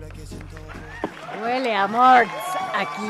Desde aquí hasta allá, hasta el Estado de México, donde vive, y hasta San Luis Potosí. Imagínate el triángulo, ¿no? San Luis Hijo. Potosí, eh, Estado de México, y desde la cabina del Heraldo. ¿Te regresas? ¿Te regresas? ¿Te regresas? ¿Cómo están, Alex Sofi? Mi ¿Qué querido Adrián, pues ¿Cómo aquí con el, con el gusto de escucharte y que nos des todo lo más relevante de las disciplinas deportivas. Así es. Primero que nada, qué, qué gusto volver a tener aquí en cabina. Muchísimas gracias. Y un saludo a todos, igual a nuestros queridísimos radioescuchas. Oye, muchísima información deportiva. Me voy rápido porque hay mucho que contarles. Hoy a la una de la tarde, la selección mexicana sub-23, la olímpica, la que está buscando a los jugadores que van a ir a Tokio 2020, enfrentan a Rumania. Hoy en el primer partido amistoso, una de la tarde, insisto, es una gira que se va a realizar por España, posteriormente se enfrentará Arabia Saudita y Australia en los próximos días, pero hoy una de la tarde contra Rumania selección mexicana, insisto. En la NBA hoy inicia la serie ya de semifinales de conferencia. Todavía no están todos los equipos definidos, todavía falta el encuentro entre Clippers y Mavericks que definan su serie. Ayer Clippers gana, la empata a tres, pero hoy ya inicia la serie de semifinales entre los Nets de Brooklyn, que tienen a este tridente de Harden, Irving y Durant, frente a los Bucks de Milwaukee, que tienen a un reciente MVP como es Giannis Antetokounmpo. Entonces, este enfrentamiento va a ser brutal. Hoy, insisto, Netsbooks a las seis y media de la tarde. En cuanto al tenis, mi queridísima Sofi, pues ya estamos viendo los 16 de final de un Grand Slam importantísimo del año, como lo es Roland Garros. Justo en estos instantes, Novak Djokovic está derrotando sin problemas al, lituano, me parece ser Berankis, 6-1, 6-4 y se está ya desarrollando el tercer set, pero a las ocho y media de la mañana, ya en cuestión de minutos, veremos a Rafa Nadal, el número tres del mundo y novio de Sophie, enfrentar a Cameron Norrie, el número 45 del mundo. Y a las dos de la tarde, Dominic Kuepfer, el número 59, enfrenta al actual número 8, que es su majestad Roger Federer. También, pues bueno, esto en cuestión del deporte blanco. Y en Fórmula 1 se está desarrollando en este instante lo que son eh, ya la última ronda de la clasificación para el Gran Premio de Azerbaiyán que se correrá el día de mañana. Checo Pérez está teniendo una extraordinaria adaptación a esta a este circuito de Bakú, como es la capital de Azerbaiyán justamente. Terminó segundo eh, lugar en cuanto a la última sesión de entrenamientos o libres, que fue hoy mismo, y en las previas rondas de clasificación siempre terminó entre, entre segundo o tercer lugar, solo por detrás de su coequipero Max Verstappen y del actual campeón eh, Luis Hamilton, pero insisto, en este momento ya se está desarrollando la, la última ronda en la cual de instante pues ya va en séptimo, pero falta que vuelva a salir a pista, que se adelante un poco más, que sume menos o más que disminuya no la, eh, vuelta el, tiempo que esté dentro del circuito para ver en qué lugar puede terminar pero de instante está en séptimo y el francés el monegasco perdón de Ferrari Charles Leclerc es quien hasta el momento lidera e insisto en este momento todo puede cambiar y muy rápido para eh, quien arranque primero mañana el Gran Premio de Azerbaiyán. No está tan fácil. Híjole Pues- no no tanto Pues ahí está, va a ser interesante ver ese espectáculo, mi querido Adrián. Así es, de Checo sí se vislumbra que mañana, justo cuando esté el noticiero y estemos con toda la situación de las elecciones, nos pueda dar una grata sorpresa Checo metiéndose a podio. Claro que sí. Ojalá, ojalá. La verdad es que en estos últimos, eh, pues, retos que ha tenido, se la ha jugado bien y ya ha estado al nivel del número uno, ¿no? Sí, del, del propio Hamilton, de su coequipero, de su compañero de, de, de escudería Max Verstappen, que también le está peleando la punta al británico. Por ahí Checo, pues ya hemos visto que indudablemente le está ayudando con la suma de puntos en el campeonato de escuderías y tan es así que su equipo es quien va en primer lugar eh, encima justamente de- del equipo de Hamilton que, que es junto con el finés Valtteri Bottas. Entonces por ahí vamos a ver mañana, se los aseguro, una gran carrera de, de Checo para despertar también con otra noticia más de buenas el, el domingo. Sí, justo eso era lo que nos preguntaban aquí, que teníamos esta pregunta para ti, a qué hora era precisamente el, pues la, la competencia, ¿no? Dice, desde Tecámac, Estado de México, les envío un saludo, Sofi y Alex, le pueden preguntar, por favor, a Adrián Caloca, a qué hora será mañana la carrera de la Fórmula 1, horario de México, porfa. Saludos Claro y un sí. fuerte abrazo para todo el equipo, Jaime Saldaña. Mi queridísimo Jaime, muchísimas gracias por preguntar. Pues justamente a la hora que empieza el informativo mañana, a las 7 de la mañana hora de México, es cuando se desarrolla el Gran Premio de Azerbaiyán. Ahorita, como es entre Europa y Asia, bueno, en la situación geográfica ahí de Azerbaiyán, una ex república soviética, eh, la diferencia horario con México, va a ser todavía un poquito más temprano, a las 7 de la mañana, mañana, para que estemos atentos al desarrollo de la, de la carrera. Bien. Y mira, Sofi, mm, en Twitter me escribe Sergio Taylor y dice, hola, su programa sabatino me gusta mucho, solo que sus comentarios de cruzazulear me parecen burla, bullying e incitan al odio en México ya fracturado por este gobierno, no contribuye a degenerar, no contribuyen a degenerar el lenguaje como sus otros colegas, por favor. No, te digo una cosa, Alex, fíjate, ayer me encontré a un amigo que tú conoces muy bien, es Jaime Guerrero. Y le decía, Jimmy, me acordé muchísimo de ti ahora que ganó el Cruz Azul, ¿no?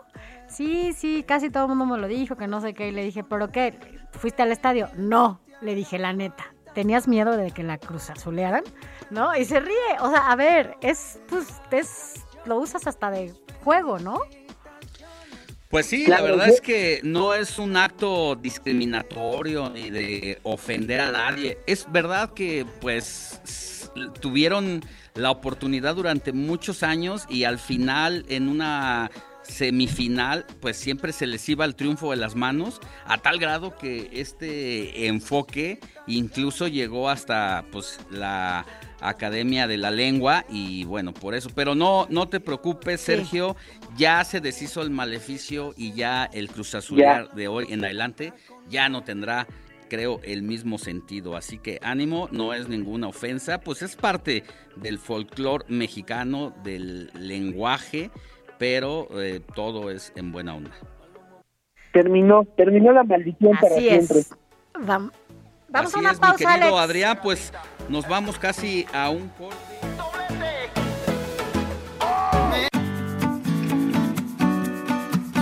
Escríbanos o mándenos un mensaje de voz al WhatsApp del informativo fin de semana 5591 63 5119. Informativo, Heraldo fin de semana. Regresamos. Hijo, ¿le pongo pasas al yogurt? No, pasas no. Mejor pasas a Soriana. Con todos los yogurts, cereales, avenas, granolas y barras de cereal que pongo al 3x2. Sí, yogurts y cereales al 3x2. Tú pides y Julio Regalado manda. Solo en Soriana. A junio 10. Aplican restricciones.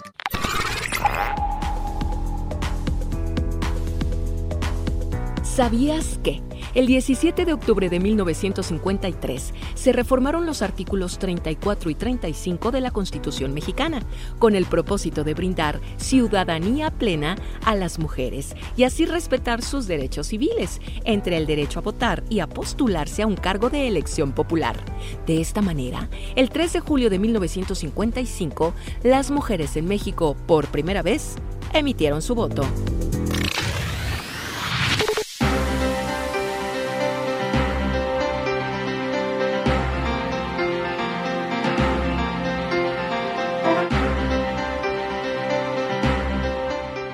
Gracias por continuar con nosotros. Son las 8 de la mañana con 31 minutos hora del centro del país. Así, en este momento, a las 8.31 de la mañana, mañana domingo 6 de junio, ya van a estar instaladas y abiertas las casillas donde usted va a poder ir a votar independiente, o sea, tiene que ver mucho el horario de cada entidad del país, pero bueno, pues en la del centro, ya cambiará en el norte y en el sur, pero a las 8 de la mañana en el horario de cada entidad estarán abiertas ya las casillas para que usted salga a votar, que es lo que nos toca, sí, por derecho, pero también como una obligación ciudadana para contribuir a la democracia de nuestro país. Pero si usted todavía no sabe dónde va a estar su casilla o si está en otro estado y quiere votar por su, por su gobernador y cómo le va a hacer, para todas estas dudas, agradecemos a Gonzalo Rodríguez, director de operación regionales de la Dirección de Organización Electoral, que esté con nosotros, Gonzalo, para que nos cuente un poco cómo le hacemos para ubicar nuestra casilla, porque ya estamos literal a menos de 24 horas. Buenos días. Muy buenos días, es correcto, estamos ya a unas cuantas horas de que inicie la jornada electoral. El Instituto Nacional Electoral ha dispuesto una página, por ejemplo, eh, que se llama ubicatucasilla.ine.mx, donde ahí cualquier ciudadano o ciudadana puede, con la sección de su credencial de elector, ubicar exactamente el lugar donde va a votar. Hace uso de una herramienta que también todos hemos usado, de Google Maps, y pues ahí usted va a poder ver de manera muy precisa dónde va a votar. Adicionalmente, usted se puede comunicar a Inetel 01804 33 2000 y ahí le orientarán para saber también el domicilio eh, de su casilla. Ahora, Gonzalo Rodríguez, la verdad es que hice el experimento con esta aplicación, por llamarle de esa forma, a lo que ustedes han mm, llamado el a Inés, que es una asistente por WhatsApp, incluso que le preguntas eh, la ubicación de tu casilla y todas las dudas que tiene y es muy eficiente. ¿eh? Ayer lo hice y apenas terminaba de darle clic cuando ya me estaba respondiendo, dándome opciones de todas mis dudas y llevándome de una manera muy dinámica a todas estas, eh, pues estas consultas que uno puede hacer desde, desde Inés. Es correcto, también tenemos esa opción a través de WhatsApp, que es de la forma más fácil, es un asistente digital, es un chatbot que nos permite también saber mucha información del proceso y como usted bien lo dijo, saber la ubicación de su casilla.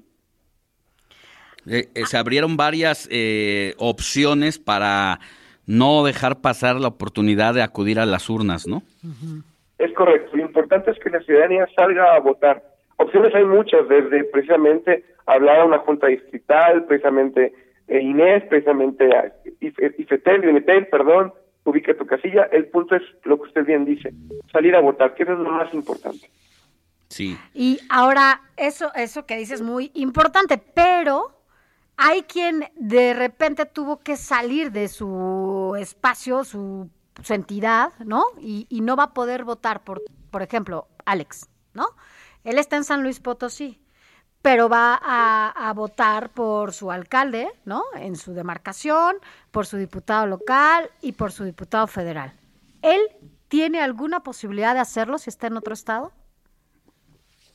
Hay reglas de votación, básicamente, eh, que son un poquito complejas de explicar, pero uno puede acudir a una casilla especial, eh, hay más de 800 ubicadas en todo el país, y ahí el sistema, hay un sistema especializado donde les va a poder decir si puede votar, si no puede votar, y en su caso, por qué principios podría votar. En general, en el caso de las elecciones federales, eh, uno puede votar por diputado federal si está dentro, dentro de su distrito, aunque no esté dentro de la sección de su domicilio, porque en ese caso ahí le correspondería ir a votar a su casilla, pero si está, aunque fuera de su domicilio, pero dentro de su distrito, puede votar por diputado federal. Pero si no estuviera dentro de su distrito, pero si estuviera dentro de dentro de su circunscripción, pues podría votar por diputado para representación proporcional. Esto, reitero, las reglas van cambiando. Generalmente uno tiene que estar en su entidad para poder votar para la elección de gobernador, aun cuando esté eh, fuera de su domicilio. Pero reitero, ahí las reglas eh, van difiriendo en cada de cada entidad porque pues ahí hay que analizar caso por caso. Para eso, reitero, hay un sistema eh, que llamamos FIXE en cada casilla especial que les dirá por qué principio puede votar, por qué elecciones pueden votar en su caso. Muy bien, pues Gonzalo Rodríguez, director de operación eh, regional de la Dirección de Organización Electoral del INE, muchísimas gracias por habernos dado toda esta información. Y ya nada más para concluir, entonces, si quiero eh, ingresar o usar la opción de WhatsApp, ¿a dónde tengo que mandar un mensaje? ¿A qué número? Simplemente ahí agregar esta nuestra asistente digital que se llama Inés este, está también eh, en la página de internet, ahí mm. está el contacto con el cual usted pueden agregar al Centro Digital. ¿Nos puede repetir el teléfono del INE para ubicar la casilla también? Por supuesto, 01800 433 2000. Pues muchas gracias, Gonzalo Rodríguez, director de operación. Gracias, muchas gracias. La organización electoral, por pues aclarar estas dudas. Alex, pues ahora en esta cobertura especial allá verás cuál casilla especial podrás... Eh... Así es, ya le preguntaré al rato a Inés qué opciones tengo por acá en estas casillas especiales y a usted que nos escucha. Te da las opciones, ¿no? Como dices, te da los números que quieres, tu ubicación, tú te, te hace las preguntas muy concretas y bueno, es, es rápida esta asistente virtual.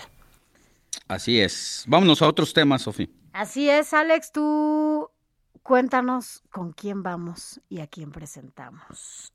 A Ray. O compañero Raimundo Sánchez, subdirector editorial del periódico El Heraldo de México, pues para que nos des, mi querido Ray, el periscopio de este sábado.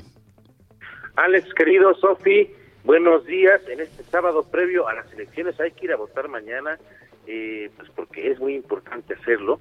La verdad es que es un derecho que tenemos que ejercer, eh, pues para que luego no, no, nos estemos quejando de que nos gusta o no nos gusta pues el gobernante que, que, que va a caer en turno.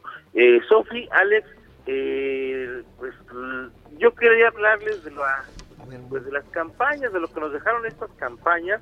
¿Por qué se van a recordar estas campañas, Alex, Sofi? Eh, pues desgraciadamente, o pues no sé si afortunadamente para algunos, se van a recordar por este, pues por este perlario de, de, ridículos, desfiguros y barbaridades que hicieron los, los candidatos a los distintos puestos de elección popular, porque de propuestas eh, reales con sustancia, pues la verdad es que, que se reduce pues prácticamente solo a dos, por un lado están los que los que pues van por ampliar eh, la cuarta transformación del presidente López Obrador. Y por el otro lado pues la otra propuesta es que pues, hay que frenar esta cuarta transformación. Creo que son las dos propuestas de fondo de estas elecciones.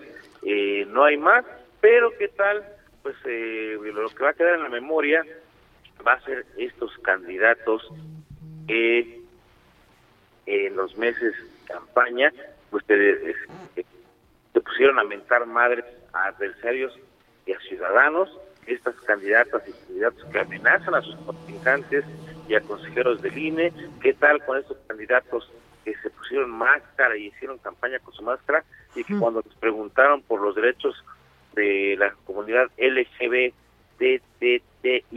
más, pues ni siquiera sabían de qué le estaban hablando, o qué tal con los candidatos que tienen más expertise en, en bienes raíces que en política, o Sofi, Alex, aquellos que prometían pues implantes para todas, servicio para todos, eh, los acusados de violación, los que fueron atrapados con las manos en la masa toqueteando a menores de edad, o aquellos que promocionaron eh, o se promocionaron con las vacunas que hemos pagado con, con los impuestos todos los mexicanos, o los que presumieron ser menos rateros que otros candidatos y candidatas. Bueno, todos estos, eh, eh, pues la verdad que, que se van a recordar más por eso, pero también Sofi y desgraciadamente Alex, pues por la tragedia de estas campañas, ¿no? Eh, son, me parece que con el de anoche ya 90 eh, aspirantes políticos asesinados desde que inició el proceso electoral aquel 7 de septiembre de 2020 y bueno son las eh, hay quien son las las campañas más violentas eh, pues que ha vivido México fueron 175 agresiones nada más y nada menos contra pues estos de aspirantes a, a puestos de elección popular bueno, pues aquí están Sin propuestas, ¿no? Básicamente será una unas eh, campañas eh, carentes de propuestas, pero llenas de agresiones y de violencia, que es, como lo dices, por lo que se va a recordar esta jornada electoral. Así es, tristemente o felizmente para algunos, no lo sé, pero se ha reducido a eso la política mexicana, que bueno, hay que decirlo, es el reflejo de, cómo está la sociedad, de cómo es la sociedad, porque está polarizada también en dos bandos, dos propuestas, dos bandos, no hay más, blanco y negro para México, pero bueno, mañana hay que ir a votar y pues... Y, yo creo que mi querido Ray, la verdad es que no es nuevo que salgan actores de este tipo a hacer el ridículo en campañas electorales y que desafortunadamente muchas veces son bien aceptados, ¿no? Hacer desfiguros, ridículos en, eh, en vez de propuestas también hay que decirlo, es responsabilidad del elector que acepta ese tipo de personajes en sus eh, plataformas a la hora de ir a votar en sus fórmulas y opciones.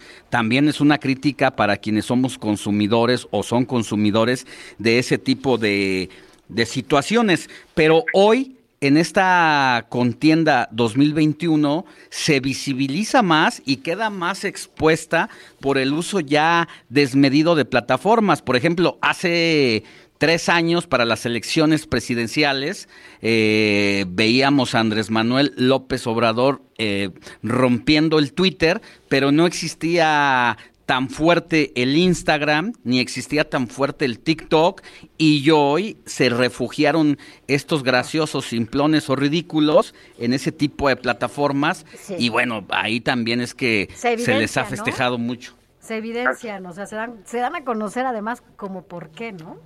Así es, sobre todo pues por lo más banal, pero bueno, en una de esas hasta ganan, Alex, como bien dicen, porque bueno, son el reflejo pues de lo que algunos llaman el pueblo bueno y sabio, así es México finalmente, y en una de esas pues hasta ganan con estos desfiguros eh, de pues de candidatos tiktokeros ya de ya casi casi eh, que se quieren sentir muy influencers de redes sociales y bueno, de política, Pues de política pues muy poco. Es lo que les importa. Así es. triste.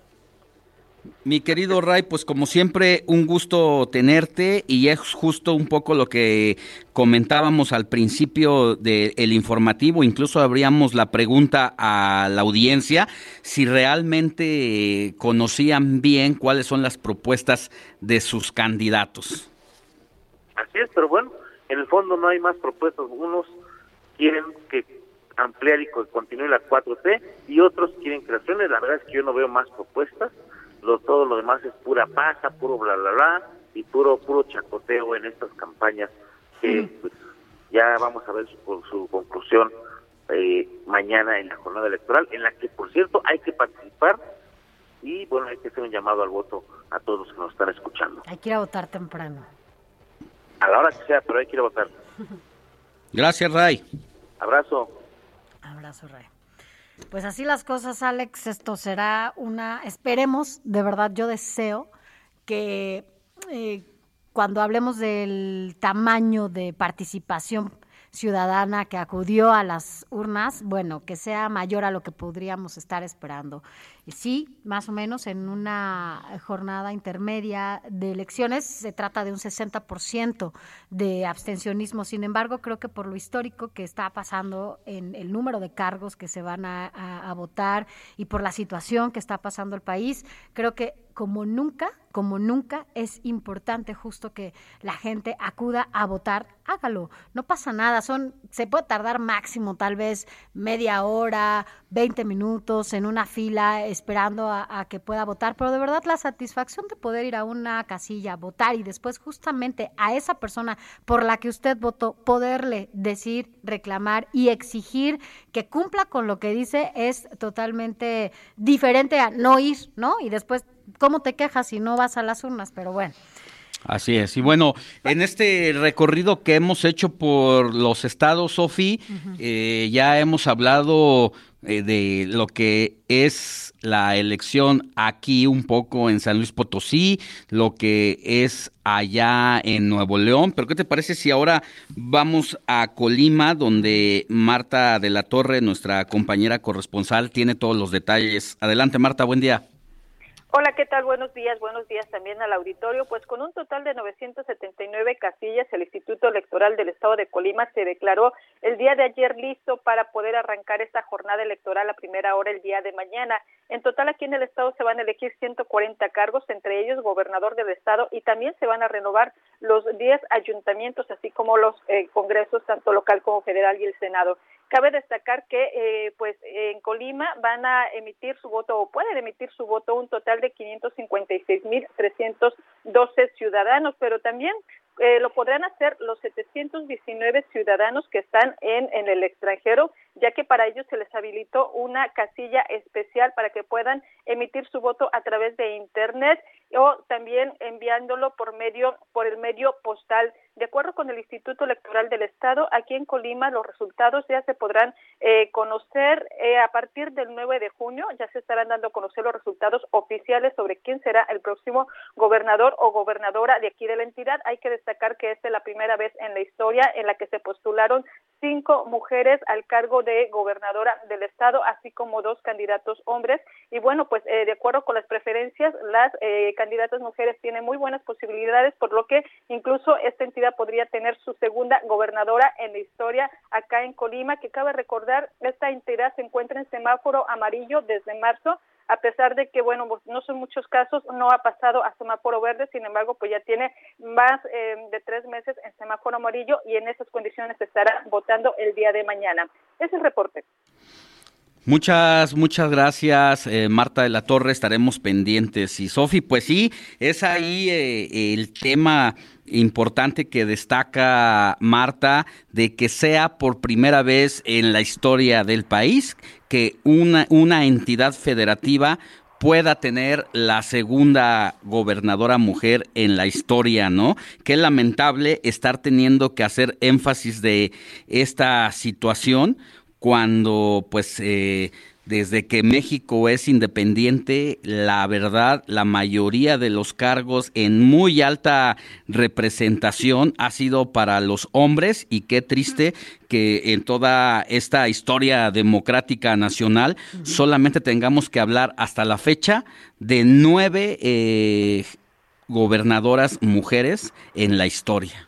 Así es, y bueno, esta sería la elección en donde eh, de darse eh, las cosas como se ven hasta ahorita, bueno, pues eh, México tendría por primera vez a más de seis gobernadoras en una misma elección. Pero seguiremos muy de cerca estos estos números porque sí, lo triste de todo esto es que, bueno, efectivamente son gobernadoras que ahora vamos a tener en esta próxima elección, en donde sí tiene que ver mucho el trabajo que se han realizado desde los congresos, desde las organizaciones, impulsando que cada vez haya más participación de las mujeres en espacios de poder, porque de no ser así, seguramente seguiríamos igual, sin el reconocimiento para poder estar en estos cargos. Ahora las cosas son diferentes y no tendríamos, como dices, que hacer énfasis, pero sabes, vivimos en un país en donde el doble discurso es la particularidad, en donde muchos políticos y muchos hombres se la pasan solamente hablando de estos temas en lo público, pero en lo privado es distinto.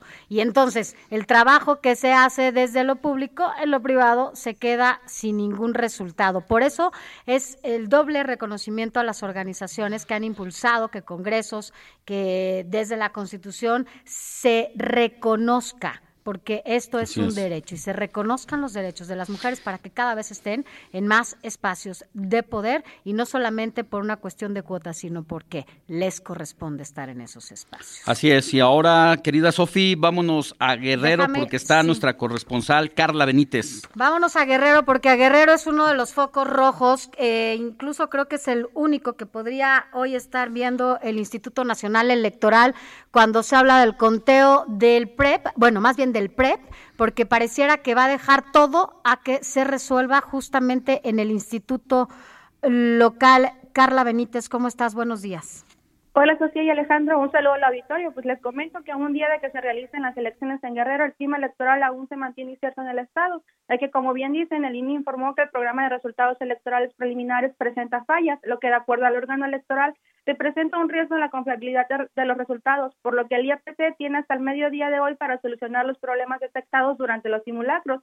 Espera que a las 9 de la mañana de este sábado el Consejo General del IEPC realice una última prueba ante la representación de todos los partidos para verificar el funcionamiento del programa de resultados y si no, declarará públicamente que este no funcionará para los comicios del 6 de junio.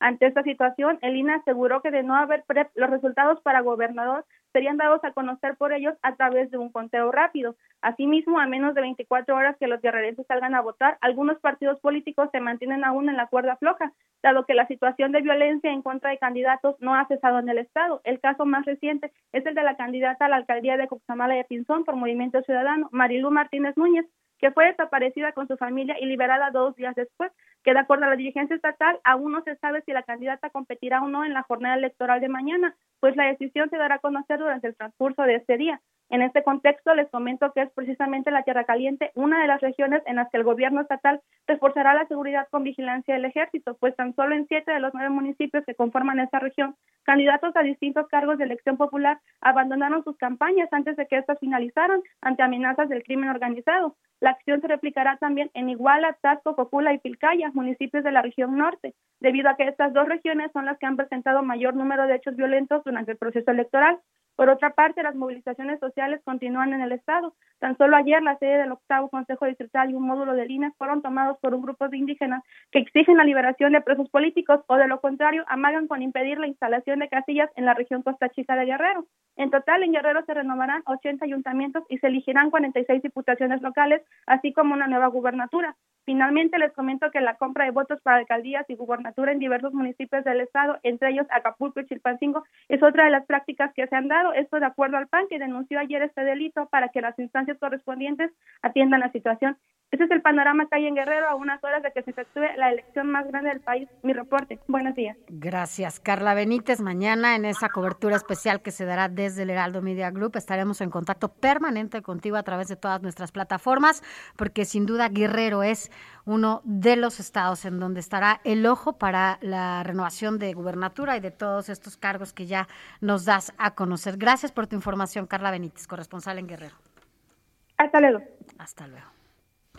Alex, pues así las cosas en este recorrido. Tú estás en San Luis y bueno, pues también estarás mañana desde tempranito dándonos a conocer cuál también el panorama, ¿no? Así es, eh, la verdad es que es un cierre que ha captado la atención no solamente de los propios habitantes de San Luis Potosí, sino de todo el país y de la clase política, porque ya lo decía al arranque del informativo, que el candidato del Partido Verde parece que eh, es no parece. Eh, en realidad viene a ser el candidato de Morena, pero ya le diremos todos los detalles al volver de esta pausa, de esto y mucho más. Así es, Alex. Vamos. Se vaya, estamos en la última hora ya.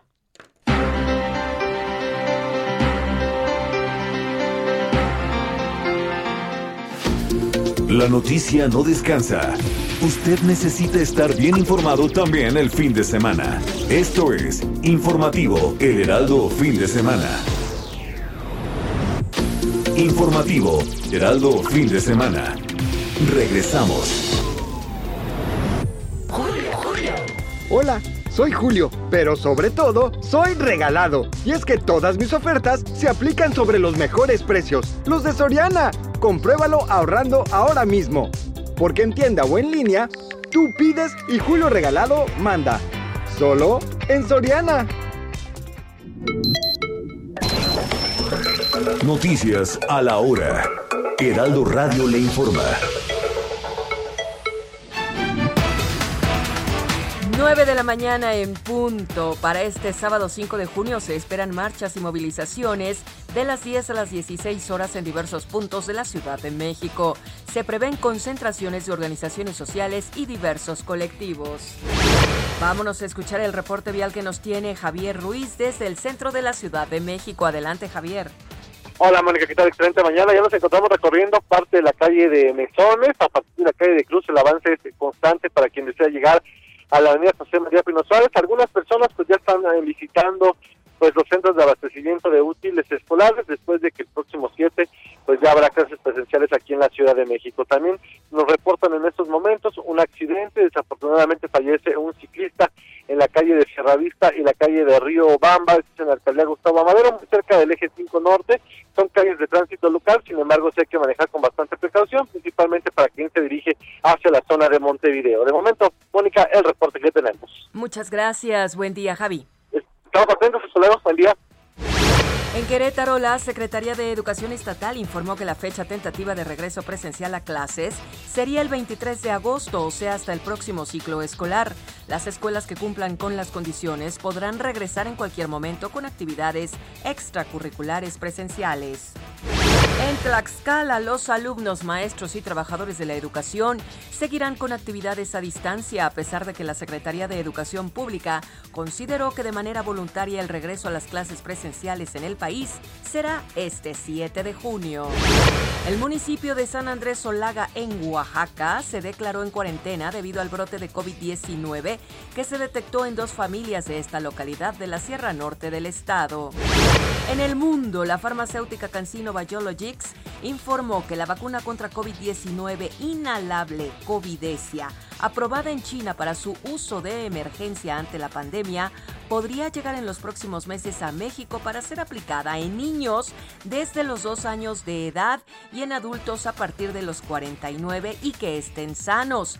Recordemos que el pasado 23 de marzo la Autoridad Farmacéutica de China aprobó la vacuna anticovid inhalada de Cancino para ensayos clínicos y actualmente se realizan pruebas de fase 2 autorizó la Agencia Nacional de Vigilancia Sanitaria de Brasil la importación de las vacunas anti-COVID Sputnik 5 de producción rusa y Covaxin del laboratorio indio Bharat Biotech aunque impuso restricciones para un posible futuro uso de los fármacos. Destacó que las incertidumbres referentes a los aspectos de calidad, seguridad y eficacia de las vacunas mencionadas continuarán siendo evaluadas de forma periódica.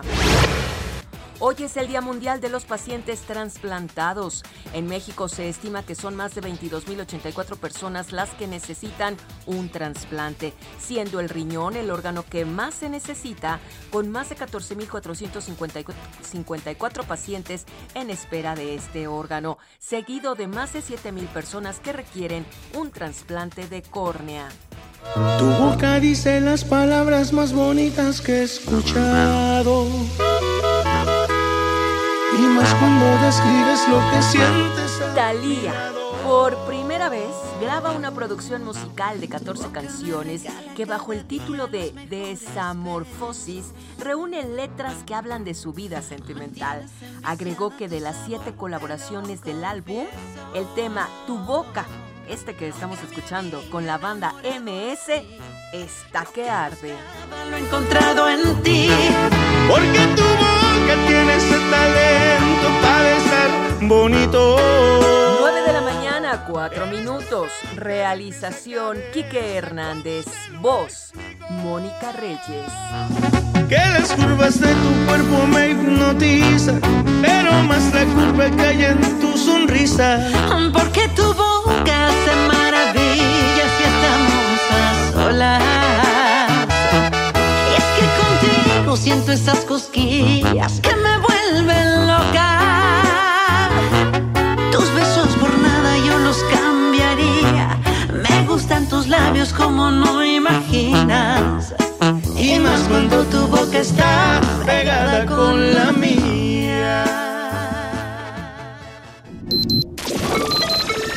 Esto fue Noticias a la Hora. Siga enterado.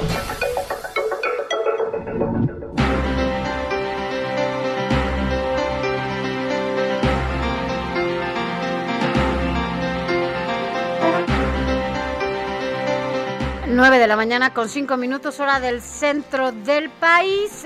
Seguimos Alejandro Sánchez. Bueno, Alex está ya en, en San Luis Potosí, ya se lo hemos comentado. Estamos en una cobertura especial en donde, bueno, pues el Heraldo Media Group a través de Ruta 2021 fue el primer medio en hablar y darle a conocer cuáles eran estas eh, plataformas, estas propuestas de qué se trataba esta contienda electoral a partir del arranque. Desde el año pasado nosotros estamos en todas nuestras plataformas dándole a conocer cuál es el minuto a minuto de esta elección, de esta ruta 2021 que mañana llega justamente a la meta. Y por eso hoy Alex Sánchez está allá en San Luis Potosí, porque de manera especial nos dará a conocer a través de todas las plataformas, minuto a minuto, qué sucede allá en San Luis Potosí. Pero también, Alex, tendremos a muchos compañeros a lo largo del país de punta a punta, en donde nos darán a conocer el recuento, el minuto a minuto, la historia que se vivirá el día de mañana. Pues sí, prácticamente tenemos entre enviados y corresponsales presencia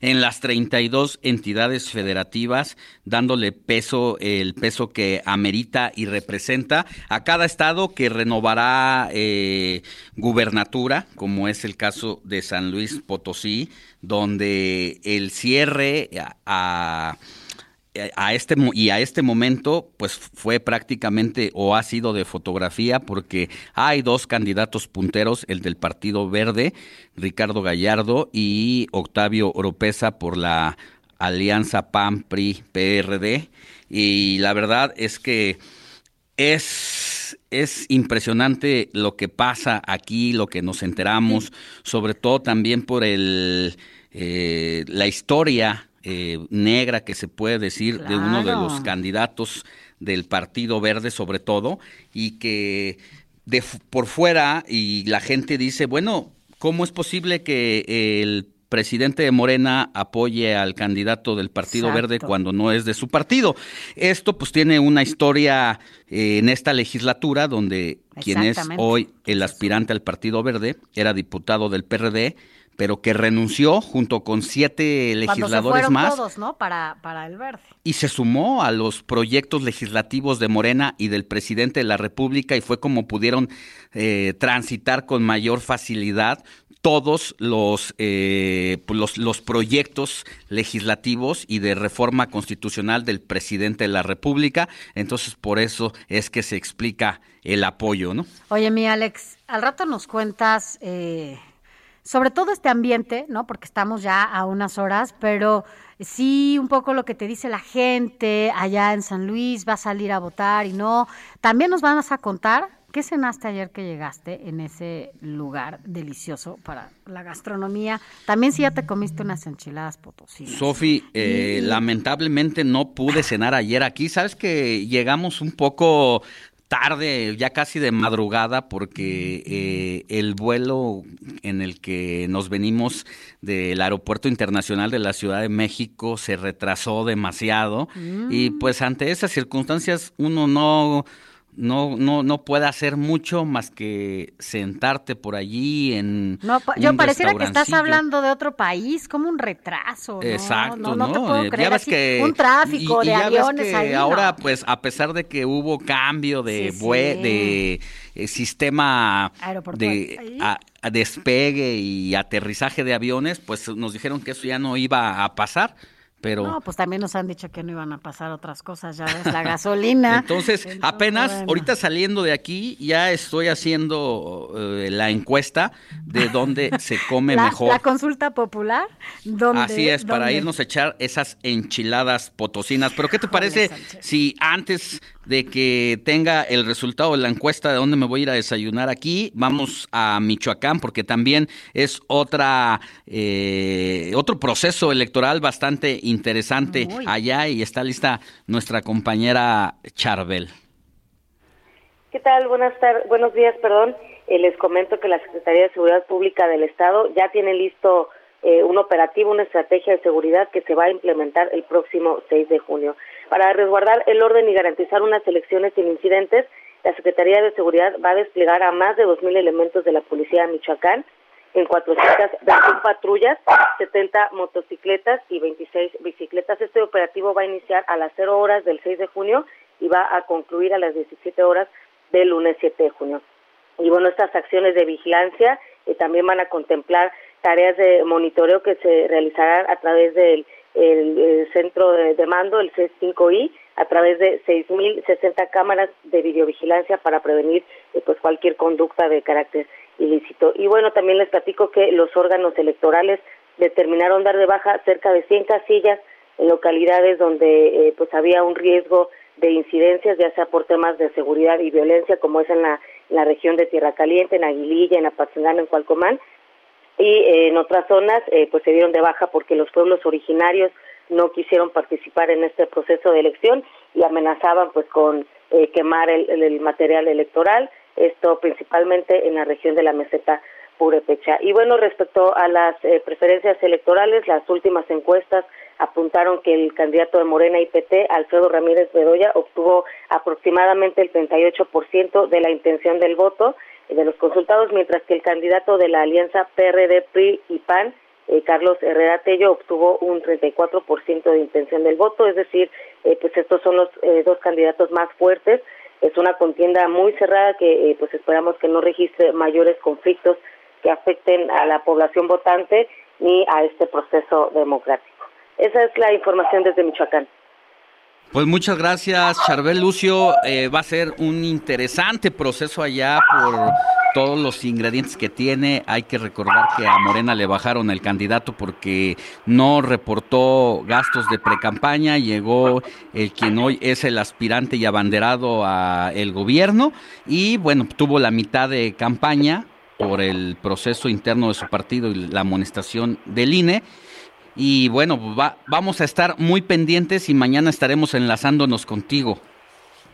Así es, es una contienda muy muy cerrada, a pesar de que este candidato pues tuvo eh, menos de la mitad del tiempo para realizar su campaña, Alfredo Ramírez, pues eh, prácticamente él está pues a la par de Carlos Herrera Tello, entonces vamos a estar muy pendientes de cómo cómo eh, transcurre esta jornada electoral y seguiremos informándoles. Muchas gracias, hasta luego. Gracias. Oye, Alex, nada más para romper un poquito esto. Eh, lo que sí es que, bueno, a mí Morelia es uno de mis lugares favoritos. La verdad es que me gusta mucho. Y una buena noticia. Es en serio, Quique, es en serio. Y te voy a decir que hay una buena noticia en medio de todo este panorama electoral y de violencia y demás, es que eh, parece que, bueno, pues ya se va a llevar a cabo de nuevo el Festival Internacional de Cine allá en Morelia este año, pero será en octubre. Entonces, en una de esas andamos por allá, Sánchez, ¿te acuerdas hace un año? No, dos años, ¿verdad? Hace dos años, todavía fuimos. estuvimos allí viendo algunas eh, películas interesantes y bueno, después ya no pudimos estar más en reuniones eh, donde había eh, gente de demasiada gente y pues bueno, sí tenemos ganas de ir, pero eh, vamos a, ver cómo se comporta la pandemia. Así es, bueno, un poco en este espacio, hablando justamente de, Michoacán, pero bueno, de Michoacán vámonos ahora hasta Nayarit para pues conocer también ahí cómo se vive este ambiente preelectoral, eh, bueno, pre-jornada de votación, porque ya estamos en la jornada electoral, y para conocer a detalle todo lo que pasa allá en este estado. Mildred Rodríguez, nos enlazamos contigo. Buenos días. Sofía, muy buenos días. Alejandro, un saludo para ti y para todo el auditorio de Heraldo Radio. Exactamente, ya estamos a nada, a escasas horas de que se realice la jornada electoral. Aquí en Nayarit, ya desde el día de ayer, cumpliendo pues con la ley, se comenzó con el retiro de propaganda electoral, en lo que es alrededor de las casillas donde estarán ubicadas estas casillas, donde el día de mañana los nayaritas acudiremos a emitir nuestro voto, esto pues con la finalidad de no inducir o de no coaccionar de alguna forma la eh, intención del voto de los ciudadanos. Cabe destacar que aquí en Nayarit se van a instalar 1.733 casillas en todo el territorio, más una que recibirá el voto de los nayaritas residentes en el extranjero. Resaltar también que se mandaron a imprimir casi cuatro millones de boletas, contando pues con la particularidad de que aquí en nuestra entidad es la única en todo el país donde vamos a elegir también regidores, esta elección de regidores que contamos nosotros desde el año 2008, es la única en el país. Eh, para prevenir el asunto de la pandemia, de algún contagio de COVID-19, también se van a realizar protocolos sanitarios al momento de que llegue la persona a emitir su voto, no se va a permitir que haya más de dos. Eh, en la casilla al interior no se van a colocar cortinas en las mamparas, cada quien será libre de llevar su pluma o crayón para eh, señalar el voto en la boleta, tratando de que sea una tinta que quede bien sellada y no se vaya a correr con el riesgo de que esto sea un voto nulo. Eh, hasta el momento se han recibido también 273 votos de la ciudadanía nayarita residente en otros países, 170 por la vía postal y 103 por la vía electrónica. Por la vía electrónica se estarán recibiendo hasta el día de mañana, antes del cierre de la casilla, de las casillas que es a las 18 horas local, y por la vía postal hasta este sábado 5 de junio se estarán recibiendo. Sofía, Alejandro, pues este es un breve panorama de lo que ya vivimos aquí en Nayarit. Muchas, muchas gracias, eh, Mildred Rodríguez, y sobre todo también porque es interesante eh, lo que pasó en el periodo anterior de elecciones eh, estatales, donde llegó un gobernador, una alianza PRD-PAN que se ve que en el camino fracasó y que hoy supuestamente quienes han hecho esa alianza ahora con el PRI prometen que después de los resultados será diferente porque sí irán juntos hacia una misma agenda y una plataforma eh, de gobierno. Ya veremos, mi querida Mildred, pero ustedes tuvieron una mala experiencia con esa, esa alianza y vamos a ver ahora quién se lleva la gubernatura. Que tengas buen día. Buen día para ustedes, Alejandro Sofía. Así estaremos vigilantes. Nosotros como ciudadanos tenemos todo el derecho de exigir que se cumpla lo que nos promete. Así es, ¿no? En Nayarit y en todo el país, Mildred, porque si no, vamos a tener candidatos los mismos, con lo mismo, sin cumplir y solamente satisfaciendo sus intereses y sus bolsillos. Gracias, Mildred, Mildred, Rodríguez, corresponsal en Nayarit del Heraldo Media Group. Alex, vámonos a otros temas. Mira, Sofi, hace unos, unas horas eh, eh, comenzó a llegar una información precedente de, procedente de distintos despachos informativos en donde alerta a los usuarios de teléfonos inteligentes a que tengan mucho cuidado cuando les lleguen eh, ciertos mensajes en el que uno abra una liga. Mira, a mí cuando me llegó el tema y la propuesta para consultar Inés, que te lleva a, por medio del WhatsApp a que todo te lo, todas tus dudas en torno a tu casilla, eh, cómo debes de ir, qué debes de llevar y todos estos pasos, lo tuve con mucho cuidado porque acababa de leer eh, precisamente este mensaje de que si tú abres cualquier liga que te llega puede ser un virus y te pueden vaciar tus cuentas eh, de bancarias y pueden robarte todos los datos. Y ¿Te eso acuerdas coincide. cuando me pasó? ¿Cómo? ¿Te acuerdas cuando me pasó? A ti ya te pasó eh, y coincide con esta información que ha dado a conocer precisamente Santiago Nieto, que es el titular de la Unidad de Inteligencia Financiera, al desarticular una banda de hackers nigerianos que robaba a través de tecnología bancaria y pues realizaban hackeos eh, a empresas, a quienes realizaban pagos electrónicos eh, y mira que se hincharon de recursos hasta que fueron capturados. Por eso agradecemos que está en la línea telefónica a Ángel Aguilar Camacho, especialista en comunicación y tecnologías de la información, para que nos ayude a entender cómo se llevan a cabo estos delitos desde las redes sociales. ¿Cómo está Ángel? ¿Qué tal? Muy buenos días, Sofía. Muy buenos días, Alex. Pues sí, y pues digo, este es el pan de cada día, el, hecho que, ya usamos los teléfonos celulares para prácticamente todo, hacer operaciones bancarias, eh, consultar eh, el internet, estar en las redes sociales, y eso pues es un eslabón muy muy muy difícil de, de, quitar y es muy débil. ¿Por qué? Porque no ponemos mucha atención en muchas ocasiones en los mensajes de quién llega, de cómo llegan y si son o no son auténticos. Y efectivamente durante mucho tiempo nosotros hemos hemos escuchado que la computadora debe tener algún antivirus, debe de tener algún programa que me proteja de, de, de algún virus informático o de algún malware, pero muy pocas personas eh, eh, saben que en los teléfonos celulares, ya sea Android o ya sea iOS, eh, pues también hay malware, hay virus y pues pueden llegar a ser infectados y hoy en día la importancia que tiene el teléfono celular pues hace que seamos muy vulnerables porque ahí está la información de las tarjetas de crédito, está la información también eh, bancaria, nuestros contactos telefónicos y eso pues nos pone en un grave riesgo. Y eso es lo que sucedió eh, eh, o ha estado sucediendo, no es nuevo este este fenómeno, uh -huh. ya tiene varios años, pero hay hay varios malware que entre ellos hay uno que se llama Flubot, por ejemplo, que entra a través de un mensaje donde te dice eh, muy parecido al del INE, de donde te dice, tenemos un paquete que está en seguimiento, dele clic para saber en dónde está. Justo ahorita lo que lo que comenta Ángel, ahorita se lo digo porque a mí me han estado llegando mensajes, sobre todo en estas últimas semanas, en donde, una, su tarjeta eh, Banorte ya va en camino y me pone la dirección, una dirección que además ya tiene muchísimo tiempo en donde no estoy aquí. Por favor, confirme evidentemente no le doy clic porque ya tuve una experiencia con los bancos. Eh, después, acepta tu préstamo aprobado, además por un monto que impensable, eh, da clic. Pero lo peor es que te mandan la página, o sea, yo supongo que compran, hacen eh, sitios, ¿no? Que son las páginas de los bancos, parecidos a las que tienen. Entonces la gente se confía porque ve el nombre del banco y le da clic. Entonces utilizan eso justamente para robarte. Efectivamente.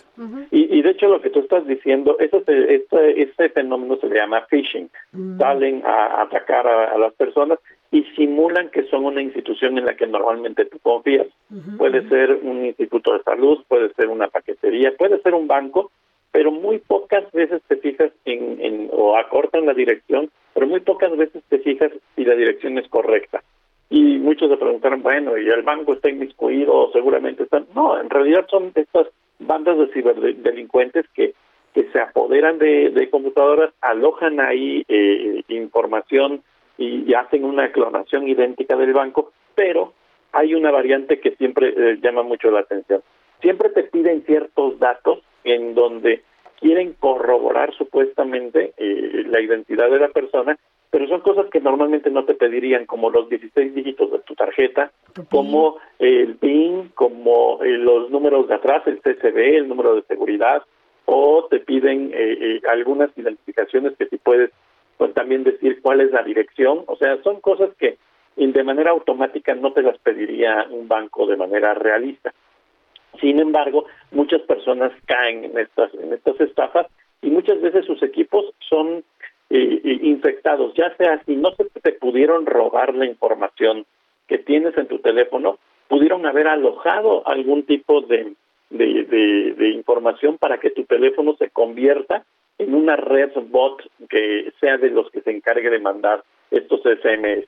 Es sumamente peligroso. Estos nigerianos que, que, detuvieron curiosamente y, estaban utilizando una técnica muy parecida entre, entre el phishing, que es lo que les estoy platicando, y también un, parte, un poco de ingeniería social. ¿Por qué? Porque se van a dar cuenta quiénes le dieron clic y quiénes llenaron algunos datos y ya con esa información simplemente te hacen una llamada telefónica, te ganan tu confianza y tú les terminas de dar toda la información completa.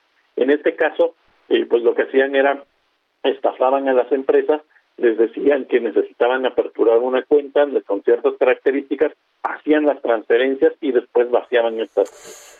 Era, es un, bastante complejo este, pues este fenómeno, pero es muy, muy raro pues ojo ahí, entonces no se dejen llevar por este tipo de, de, mensajes porque es lo que utilizan estos personajes, estos delincuentes cibernéticos para justamente atraer todos sus datos y con ello, bueno, pues sacar todo lo que usted tenga poco o mucho en el banco. Ángel Aguilar Camacho, especialista en comunicación y tecnologías de la información. Gracias.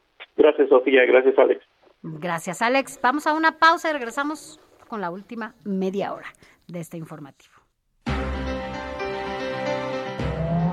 Heraldo Radio. Informativo, Heraldo fin de semana. Regresamos. Hijo, ¿le pongo pasas al yogurt? No, pasas no. Mejor pasas a Soriana, con todos los yogurts, cereales, avenas, granolas y barras de cereal que pongo al 3x2. Sí, yogurts y cereales al 3x2. Tú pides y Julio Regalado manda, solo en Soriana. A junio 10, aplican restricciones. Negocios inmobiliarios con Luis Ramírez.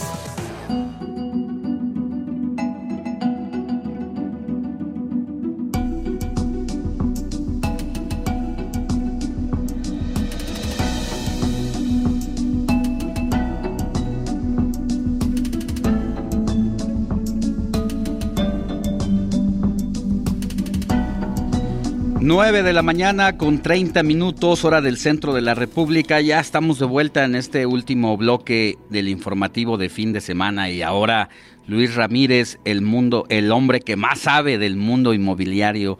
Mi querido Luis, remodelar para vender. Mi querido Alejandro, gusto saludarte. Sofi, buenos días. Me Venezuela, y es que pocas personas entienden que invirtiendo un poco, remodelando un poco su propiedad, podrían no solo venderla más rápido, sino más caro, o no les pueden poner objeciones en el precio.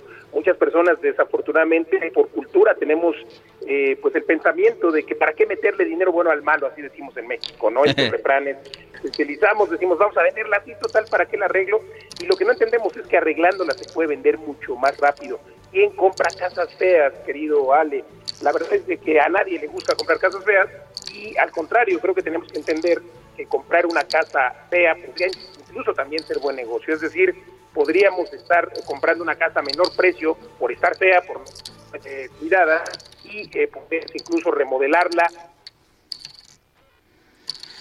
venderla en países como Estados Unidos, el flipping, en México no tan conocida, porque otra vez por temas culturales el 99% de las personas quieren comprar una casa bonita, una casa nueva, estrenar una casa para eh, pues dejársela a su familia.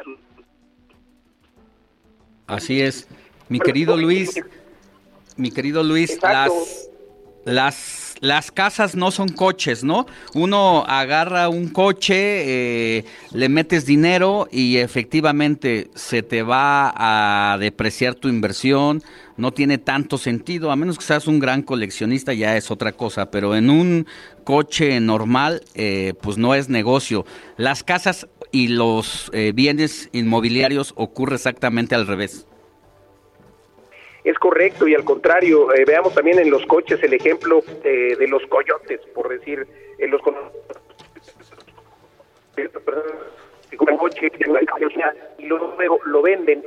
Igual que ser con los inmuebles, pero con soluciones extraordinarias y con estas características. Comprar una casa fea o si usted tiene una casa fea, pues bueno, vale más si le da una remodelada. Y además hay técnicas, mi querido Ale, como el homestay, el mercadeo o la escenificación de los inmuebles que muchas veces basta con despersonalizar su casa, es decir, quitar ese sillón que le dejó la abuela, esa pared color roja o ese terciopelo que puso en la pared que ya uno se utiliza y bueno, pues obviamente esto, esta despersonalización y este homestaying, esta escenificación hará que pueda vender más rápido su casa, pero otra vez como técnica de negocio, eh, vale, eh, es muy buen negocio hacer esto de comprar una casa, remodelarla y venderla, sobre todo porque obviamente, insisto, la gran mayoría de las personas están buscando comprar una casa remodelada. De todo esto hablamos en la academia y en mi programa que se transmite hoy aquí por esta emisión eh, 4 de la tarde, por el Heraldo Radio y también los jueves, los jueves a las 10 de la noche, Mundo Inmobiliario.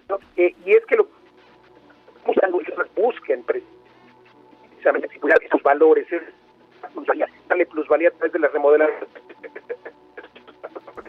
mi querido Alex, eh, tenemos un poco de problema con la comunicación con Luis. Vamos a tratar de recuperarlo, pero ya para que nos escuche bien y bueno, nos siga platicando de esto que él sabe y sabe muy bien que tiene que ver con el mundo inmobiliario. Y Se me hace que de andar por allí en una cabañita escondida de Tulum. Ya sabes que siempre anda en todos lados. Ya sabes que no le gusta ir a esos lugares a ver sus negocios inmobiliarios. y en una de esas se nos metió más. Siempre ¿verdad? presume. Hay que ir un día a cubrir allá o a transmitir desde Tulum, que es de donde siempre nos presume. Hay que ir. Hay que ir.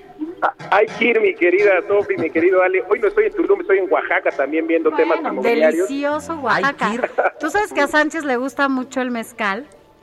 Y bueno, pues Oaxaca, imagínate. Y a mí la gastronomía de Oaxaca, bueno, puedo feliz. Uf, increíble Oaxaca también con oportunidades inmobiliarias. Y, déjame decirte que yo en lugar del mezcal prefiero el café de olla, pero bueno, eh, también el mezcalito más tarde. Oiga, pero bueno, eh, decía yo que tenemos que estar muy atentos en esta época de elecciones porque justo eh, esta plusvalía que nadie mide, este valor de las casas que nadie mide, que tienen, tendrían que estar en estricto sentido cada mes, cada año, eh, buscando saber cuánto vale ahora su casa, porque el año pasado a lo mejor costaba dos millones y hoy puede costar dos millones doscientos, o también puede haber minusvalía. Y en esta época de elecciones inciden las políticas públicas, de eh, pues los dos gobiernos, entonces hay que estar atentos a ello porque también puede resultar mal negocio. Imagínate que tienes una casa donde van a poner un basurero, pues obviamente va a haber una minusvalía, ¿no? Entonces hay que atender eh, todos estos factores para entender y concebir los inmuebles como lo que son, Ale, Sofi, que realmente es lo que buscamos nosotros en mi programa y eh, en mi empresa, que por cierto voy a dar a los primeros días que me manden un mensaje, además de invitarlos a escuchar mi programa hoy 4 de la tarde, invitarlos a que tengan un libro que se llama ¿Dónde y cómo invertir durante y después de la pandemia? A los primeros días que me manden un mensaje de WhatsApp o me manden un mensaje a mis redes sociales, se los vamos a dar sin costo. Bueno, a los primeros 20, si te parece, Ale. 20. Está bien. Perfecto. Luis Ramírez Mundo Inmobiliario, así me encuentran en redes sociales. Luis Ramírez Mundo Inmobiliario, el número de WhatsApp 55 11 21 84 21. Además les vamos a dar una sesión de coaching de 40 minutos para que conozcan también sin costo las los cinco lugares donde donde invertir en la República Mexicana con altas plusvalías y rentabilidad. Pues ahí está mi querido Luis Ramírez. Eh, pues ya nos platicarás cómo te fue allá en Oaxaca y si pudiste hacer buenos negocios inmobiliarios, que supongo que como siempre sí, ya nos contarás de qué se trata. Con mucho gusto, querido Ale, ya les estaré contando, pero igual otra vez la vivienda asequible es lo que buscan las personas en las grandes ciudades, estuve en Monterrey al inicio de semana, hoy en Oaxaca, pero en todas las ciudades se repite lo mismo. Las personas buscan vivienda asequible, pero digna, aunque sea en menos metros, pero con su baño, con wifi, que es importante, ve los problemas que tenemos hoy de conexión. Repite el WhatsApp con gusto, 55 11 21 84 21 Muy. ¿Nos escuchas, Luis? Sí, gracias, Ale Sofía. Que tengas buen día. Héctor Escalante. Música en la historia.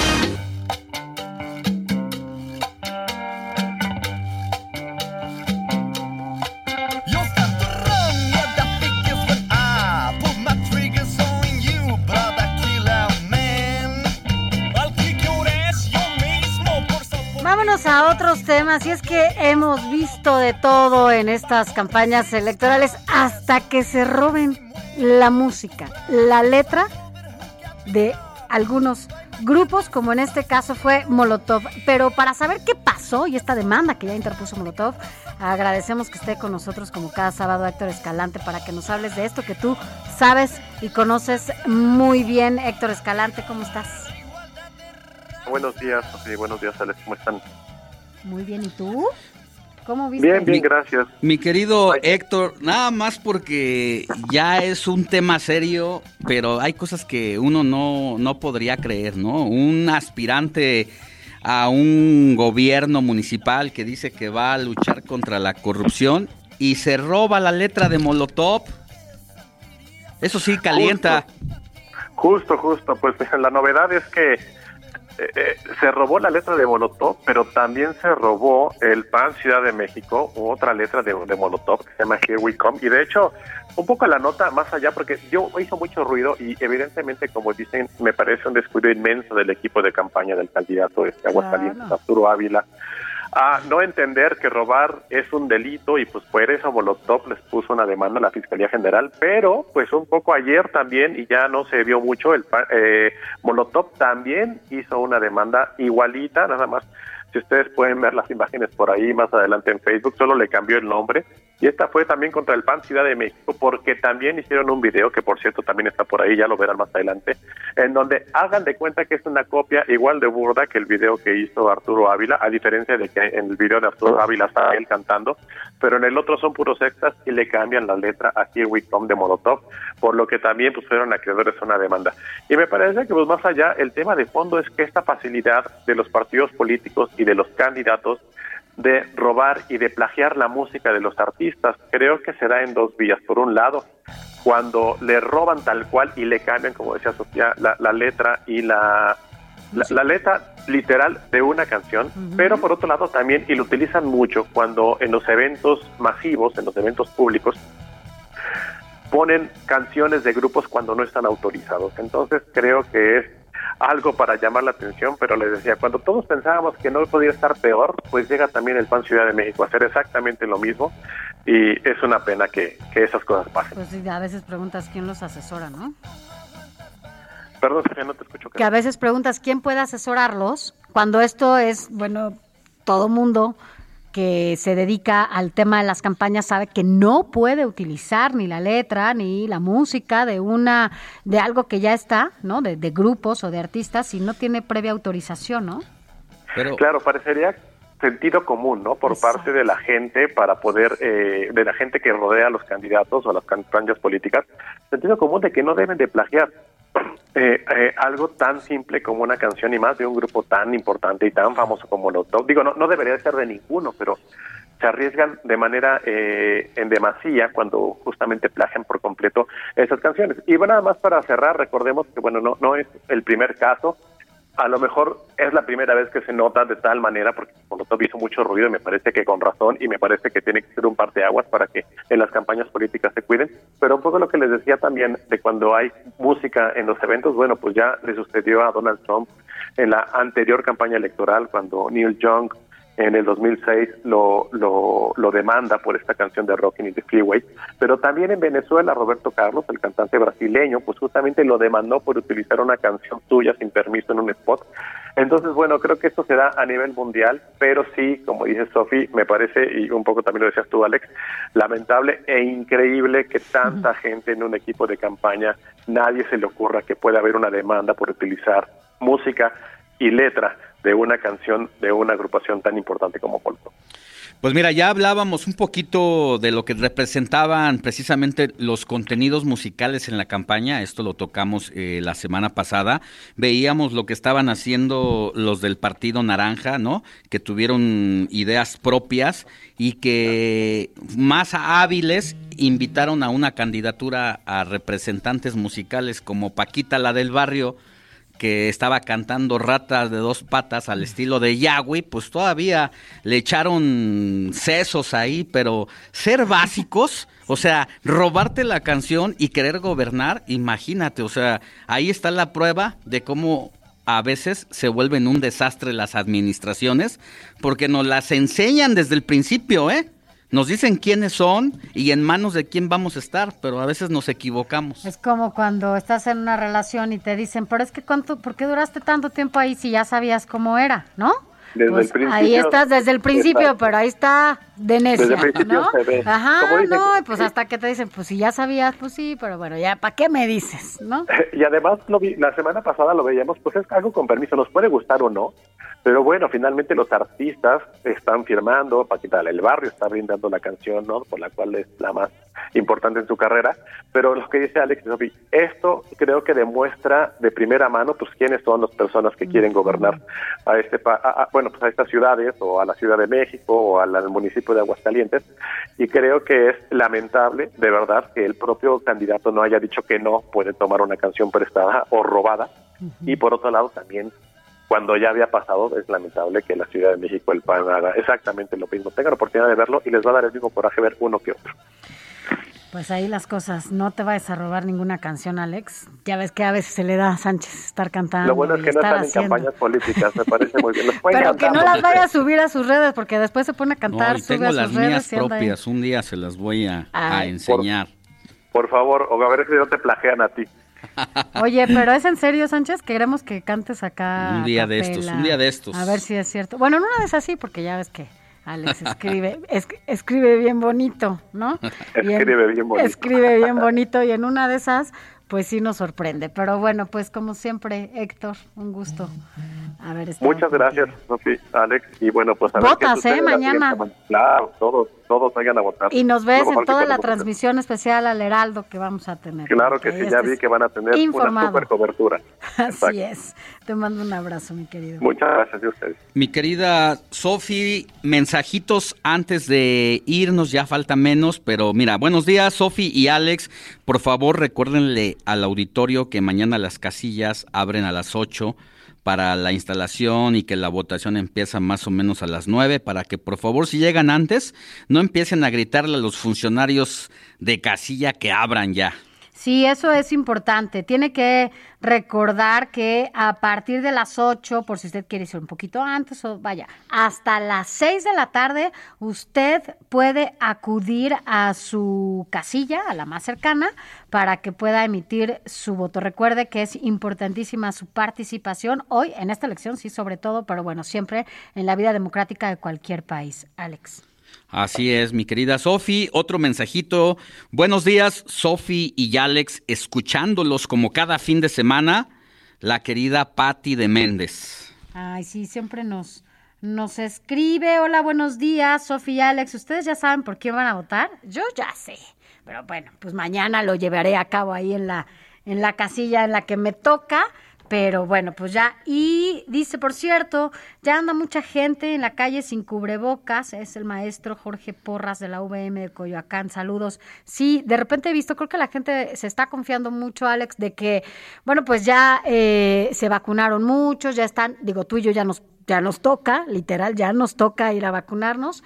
Y por otro lado, pues la gente cree que ya tiene cierta o que ya es inmune al COVID y esto es falso. El hecho de que usted esté vacunado no quiere decir que no le puede dar COVID. Claro que le puede dar, aunque el riesgo es menor. Sin embargo, tampoco eh, deja de ser un... Eh, que contamine, pues, o que sea esta parte que siga eh, contaminando a cada vez más personas de COVID-19. Otro mensajito, saludos Alex y Sofía, feliz sabadito alegre. Aviso a todos los adultos, chin chin, el que llegue a trabajar el lunes sin el dedo pintado. Métanse bien esto en la cabeza. Agarren su INE y vayan a votar, así como cumplen con el tálamo, cumplan como ciudadanos. Ahí está. Soy Jesús Díaz de Azcapotzalco y yo sí, yo sí cumplo, sin miedo y sin pretextos. Vaya, sin miedo al éxito, le faltó a, quién.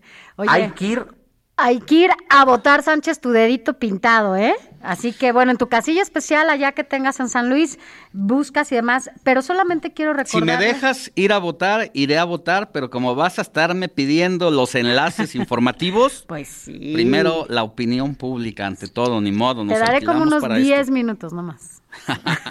Oye, Alex, nada más déjame recordar rápidamente esta cobertura especial que tendremos en el Heraldo Media Group a partir de las 7 de la mañana en el Instituto Nacional Electoral. Estaremos ahí transmitiendo simultáneamente en todas nuestras plataformas. De 7 a 10 estaremos allá en el arranque ya de este día en donde usted podrá emitir su voto. Recuerde, esto es una elección histórica por el número de representaciones que vamos a votar en las casillas electorales. Habrá, como dice Alex Sánchez, cortes informativos, eh, también desde el Instituto Electoral de la Ciudad de México. Allá estará Manuel Zamacona, eh, de manera ininterrumpida, también de 2 a 11 de la noche estaremos aquí en todos los espacios informándoles Sergio Sarmiento y Lupita Juárez de 2 a 4 de la tarde. Jesús Martín Mendoza estará de 4 a 6. Alejandro Cacho de 6 a 8. Salvador García Soto estará de 8 a 10 y Javier Solórzano de 10 a 11 y media, más toda la información continua que se siga hasta la madrugada con el interés de la información que además es importantísima. Alex Sánchez es uno de los enviados especiales por además por el por el eh, la importancia que tiene San Luis Potosí, Alex, en esta, en esta coyuntura electoral. Sí, definitivamente hay uno de los personajes que participan en esta contienda con un periodo, con un pasado ah, bastante oscuro. Sin embargo, logra meterse ahí en las preferencias electorales y eh, pues eso todavía le pone un ingrediente extra a todo lo que ya hemos comentado. San Luis Potosí, la verdad, eh, está a la expectativa de lo que va a ocurrir, pero también el resto del país y sobre todo también pues por este juego maquiavélico eh, donde los colores pueden decir una cosa y los proyectos pueden decir otra, pero cuando se llegan a acuerdos abajo de la mesa en lo oscurito, esto resulta. Y hablamos precisamente de esos enroques y negociaciones políticas que se dieron en el Congreso para luego llegar a una candidatura avalado por un eh, partido que no es el tuyo, pero que como le sirves cuando se tiene que negociar, entonces haces alianza y la candidata que es de tu partido, pues eh, lamentablemente no le das el respaldo y solamente cubres una cuota de género. Todo eso es una situación que le pone ingrediente extraordinario como analistas, como periodistas eh, de temas políticos, pues eh, será histórica esta elección para los queridos potosinos. Y bueno, vámonos, mi querida Sofi, a otros temas, porque junto con el proceso electoral se junta el tan cuestionado regreso a clases para el día de mañana en la Ciudad de México y otros estados y nuestro compañero Augusto Atempa está haciendo un recorrido allá por las calles del centro histórico de la ciudad eh, para que nos diga si ya hay compra de útiles escolares o simplemente no. Fíjate, estamos con Augusto Atempa, sí. Alex, creo que en esta ocasión Augusto está justo, pero en una después de la manifestación que se dio en la Torre del Caballito de los trabajadores de la tercera edad, justamente eh, de Walmart, ¿no? Está eh, este pues centro de autoservicio para que pues vuelvan a trabajar porque parece que los están dejando sin trabajo, Alex. Ya, pues entonces sí, es el otro tema que trae Augusto, eh, donde una tienda de Walmart ya no quiere a los, a los trabajadores de la tercera edad. Adelante, Augusto. Así es, eh, muy buenos días, pues les platico, son aproximadamente 20 personas quienes salieron a manifestarse, todos son personas de la tercera edad, y es una manifestación en donde ellos están pasando de semáforo en semáforo pidiendo el apoyo de la ciudadanía, precisamente porque el INAFAM ya no tiene este convenio que tenía con la empresa Walmart para poder eh, pues utilizar a estas personas como eh, para que ellos puedan embolsar los productos. Eh, si gustan vamos a escuchar lo que nos dijo uno de ellos, eh, uno de los de los manifestantes que expresa muy bien el malestar que tienen estas personas de la tercera edad. Eso es lo que estamos haciendo ahorita, manifestándonos en contra de esa transnacional que en un momento determinado nos ofreció que al término de la pandemia nos iba a recibir de nuevo, que no nos preocupáramos, que teníamos constancia. Entonces creemos que nos está mintiendo, creemos que no se vale ¿sí? el engaño cruel que nos está haciendo a nosotros. Muchos teníamos la esperanza de regresar, sin en cambio, por ejemplo, a otras tiendas, sin ningún problema han comenzado ya a recibir a su, a su personal. Y ellos pues nos rechazan. Eh, platicarles que estas personas pues no cobran un sueldo en, Walmart, ellos conforman su salario con las propinas que los clientes van dándole a, estos, en, eh, a estas personas y así forman un salario de 150 a 300 pesos diarios por una jornada de 5 horas. Además, ellos no, eh, le, bueno, como les mencionaba, Walmart no les paga, pero ellos sí tienen que comprar su propio uniforme, tienen que comprar sus guantes, su careta para poder trabajar y pues de esta manera ahora se han quedado sin empleo. Anunciaron que van a estar en otros puntos de la ciudad, así que si ustedes los ven en las calles, pues sería bueno claro, que los apoyaran. Ayudarlos y estaremos al pendiente de la información. Gracias, Augusto Tempa. Muy buen día. Gracias, Alex. Pues mañana te veo. Pues una situación lamentable la de estas personas de la tercera edad. Nosotros vamos a seguir aquí informando en los distintos cortes y mañana en la cobertura un agradecimiento especial al Heraldo aquí en San Luis Potosí, Adriana Gómez, directora, y a todo su gran equipo que nos hicieron posible y nos facilitaron todo para poder enlazarnos, mi querida Sofía, allá a la Ciudad Así de México. es, mi Alex. Cuídate mucho, por favor. Te estaremos escuchando, leyendo en esta cobertura especial que estarás desde San Luis Potosí. Gracias y mañana nos vemos aquí y nos escuchamos. Heraldo Media Group presentó Informativo El Heraldo Fin de Semana con Sofía García y Alejandro Sánchez a través de El Heraldo Radio con la H que sí suena y ahora también se escucha.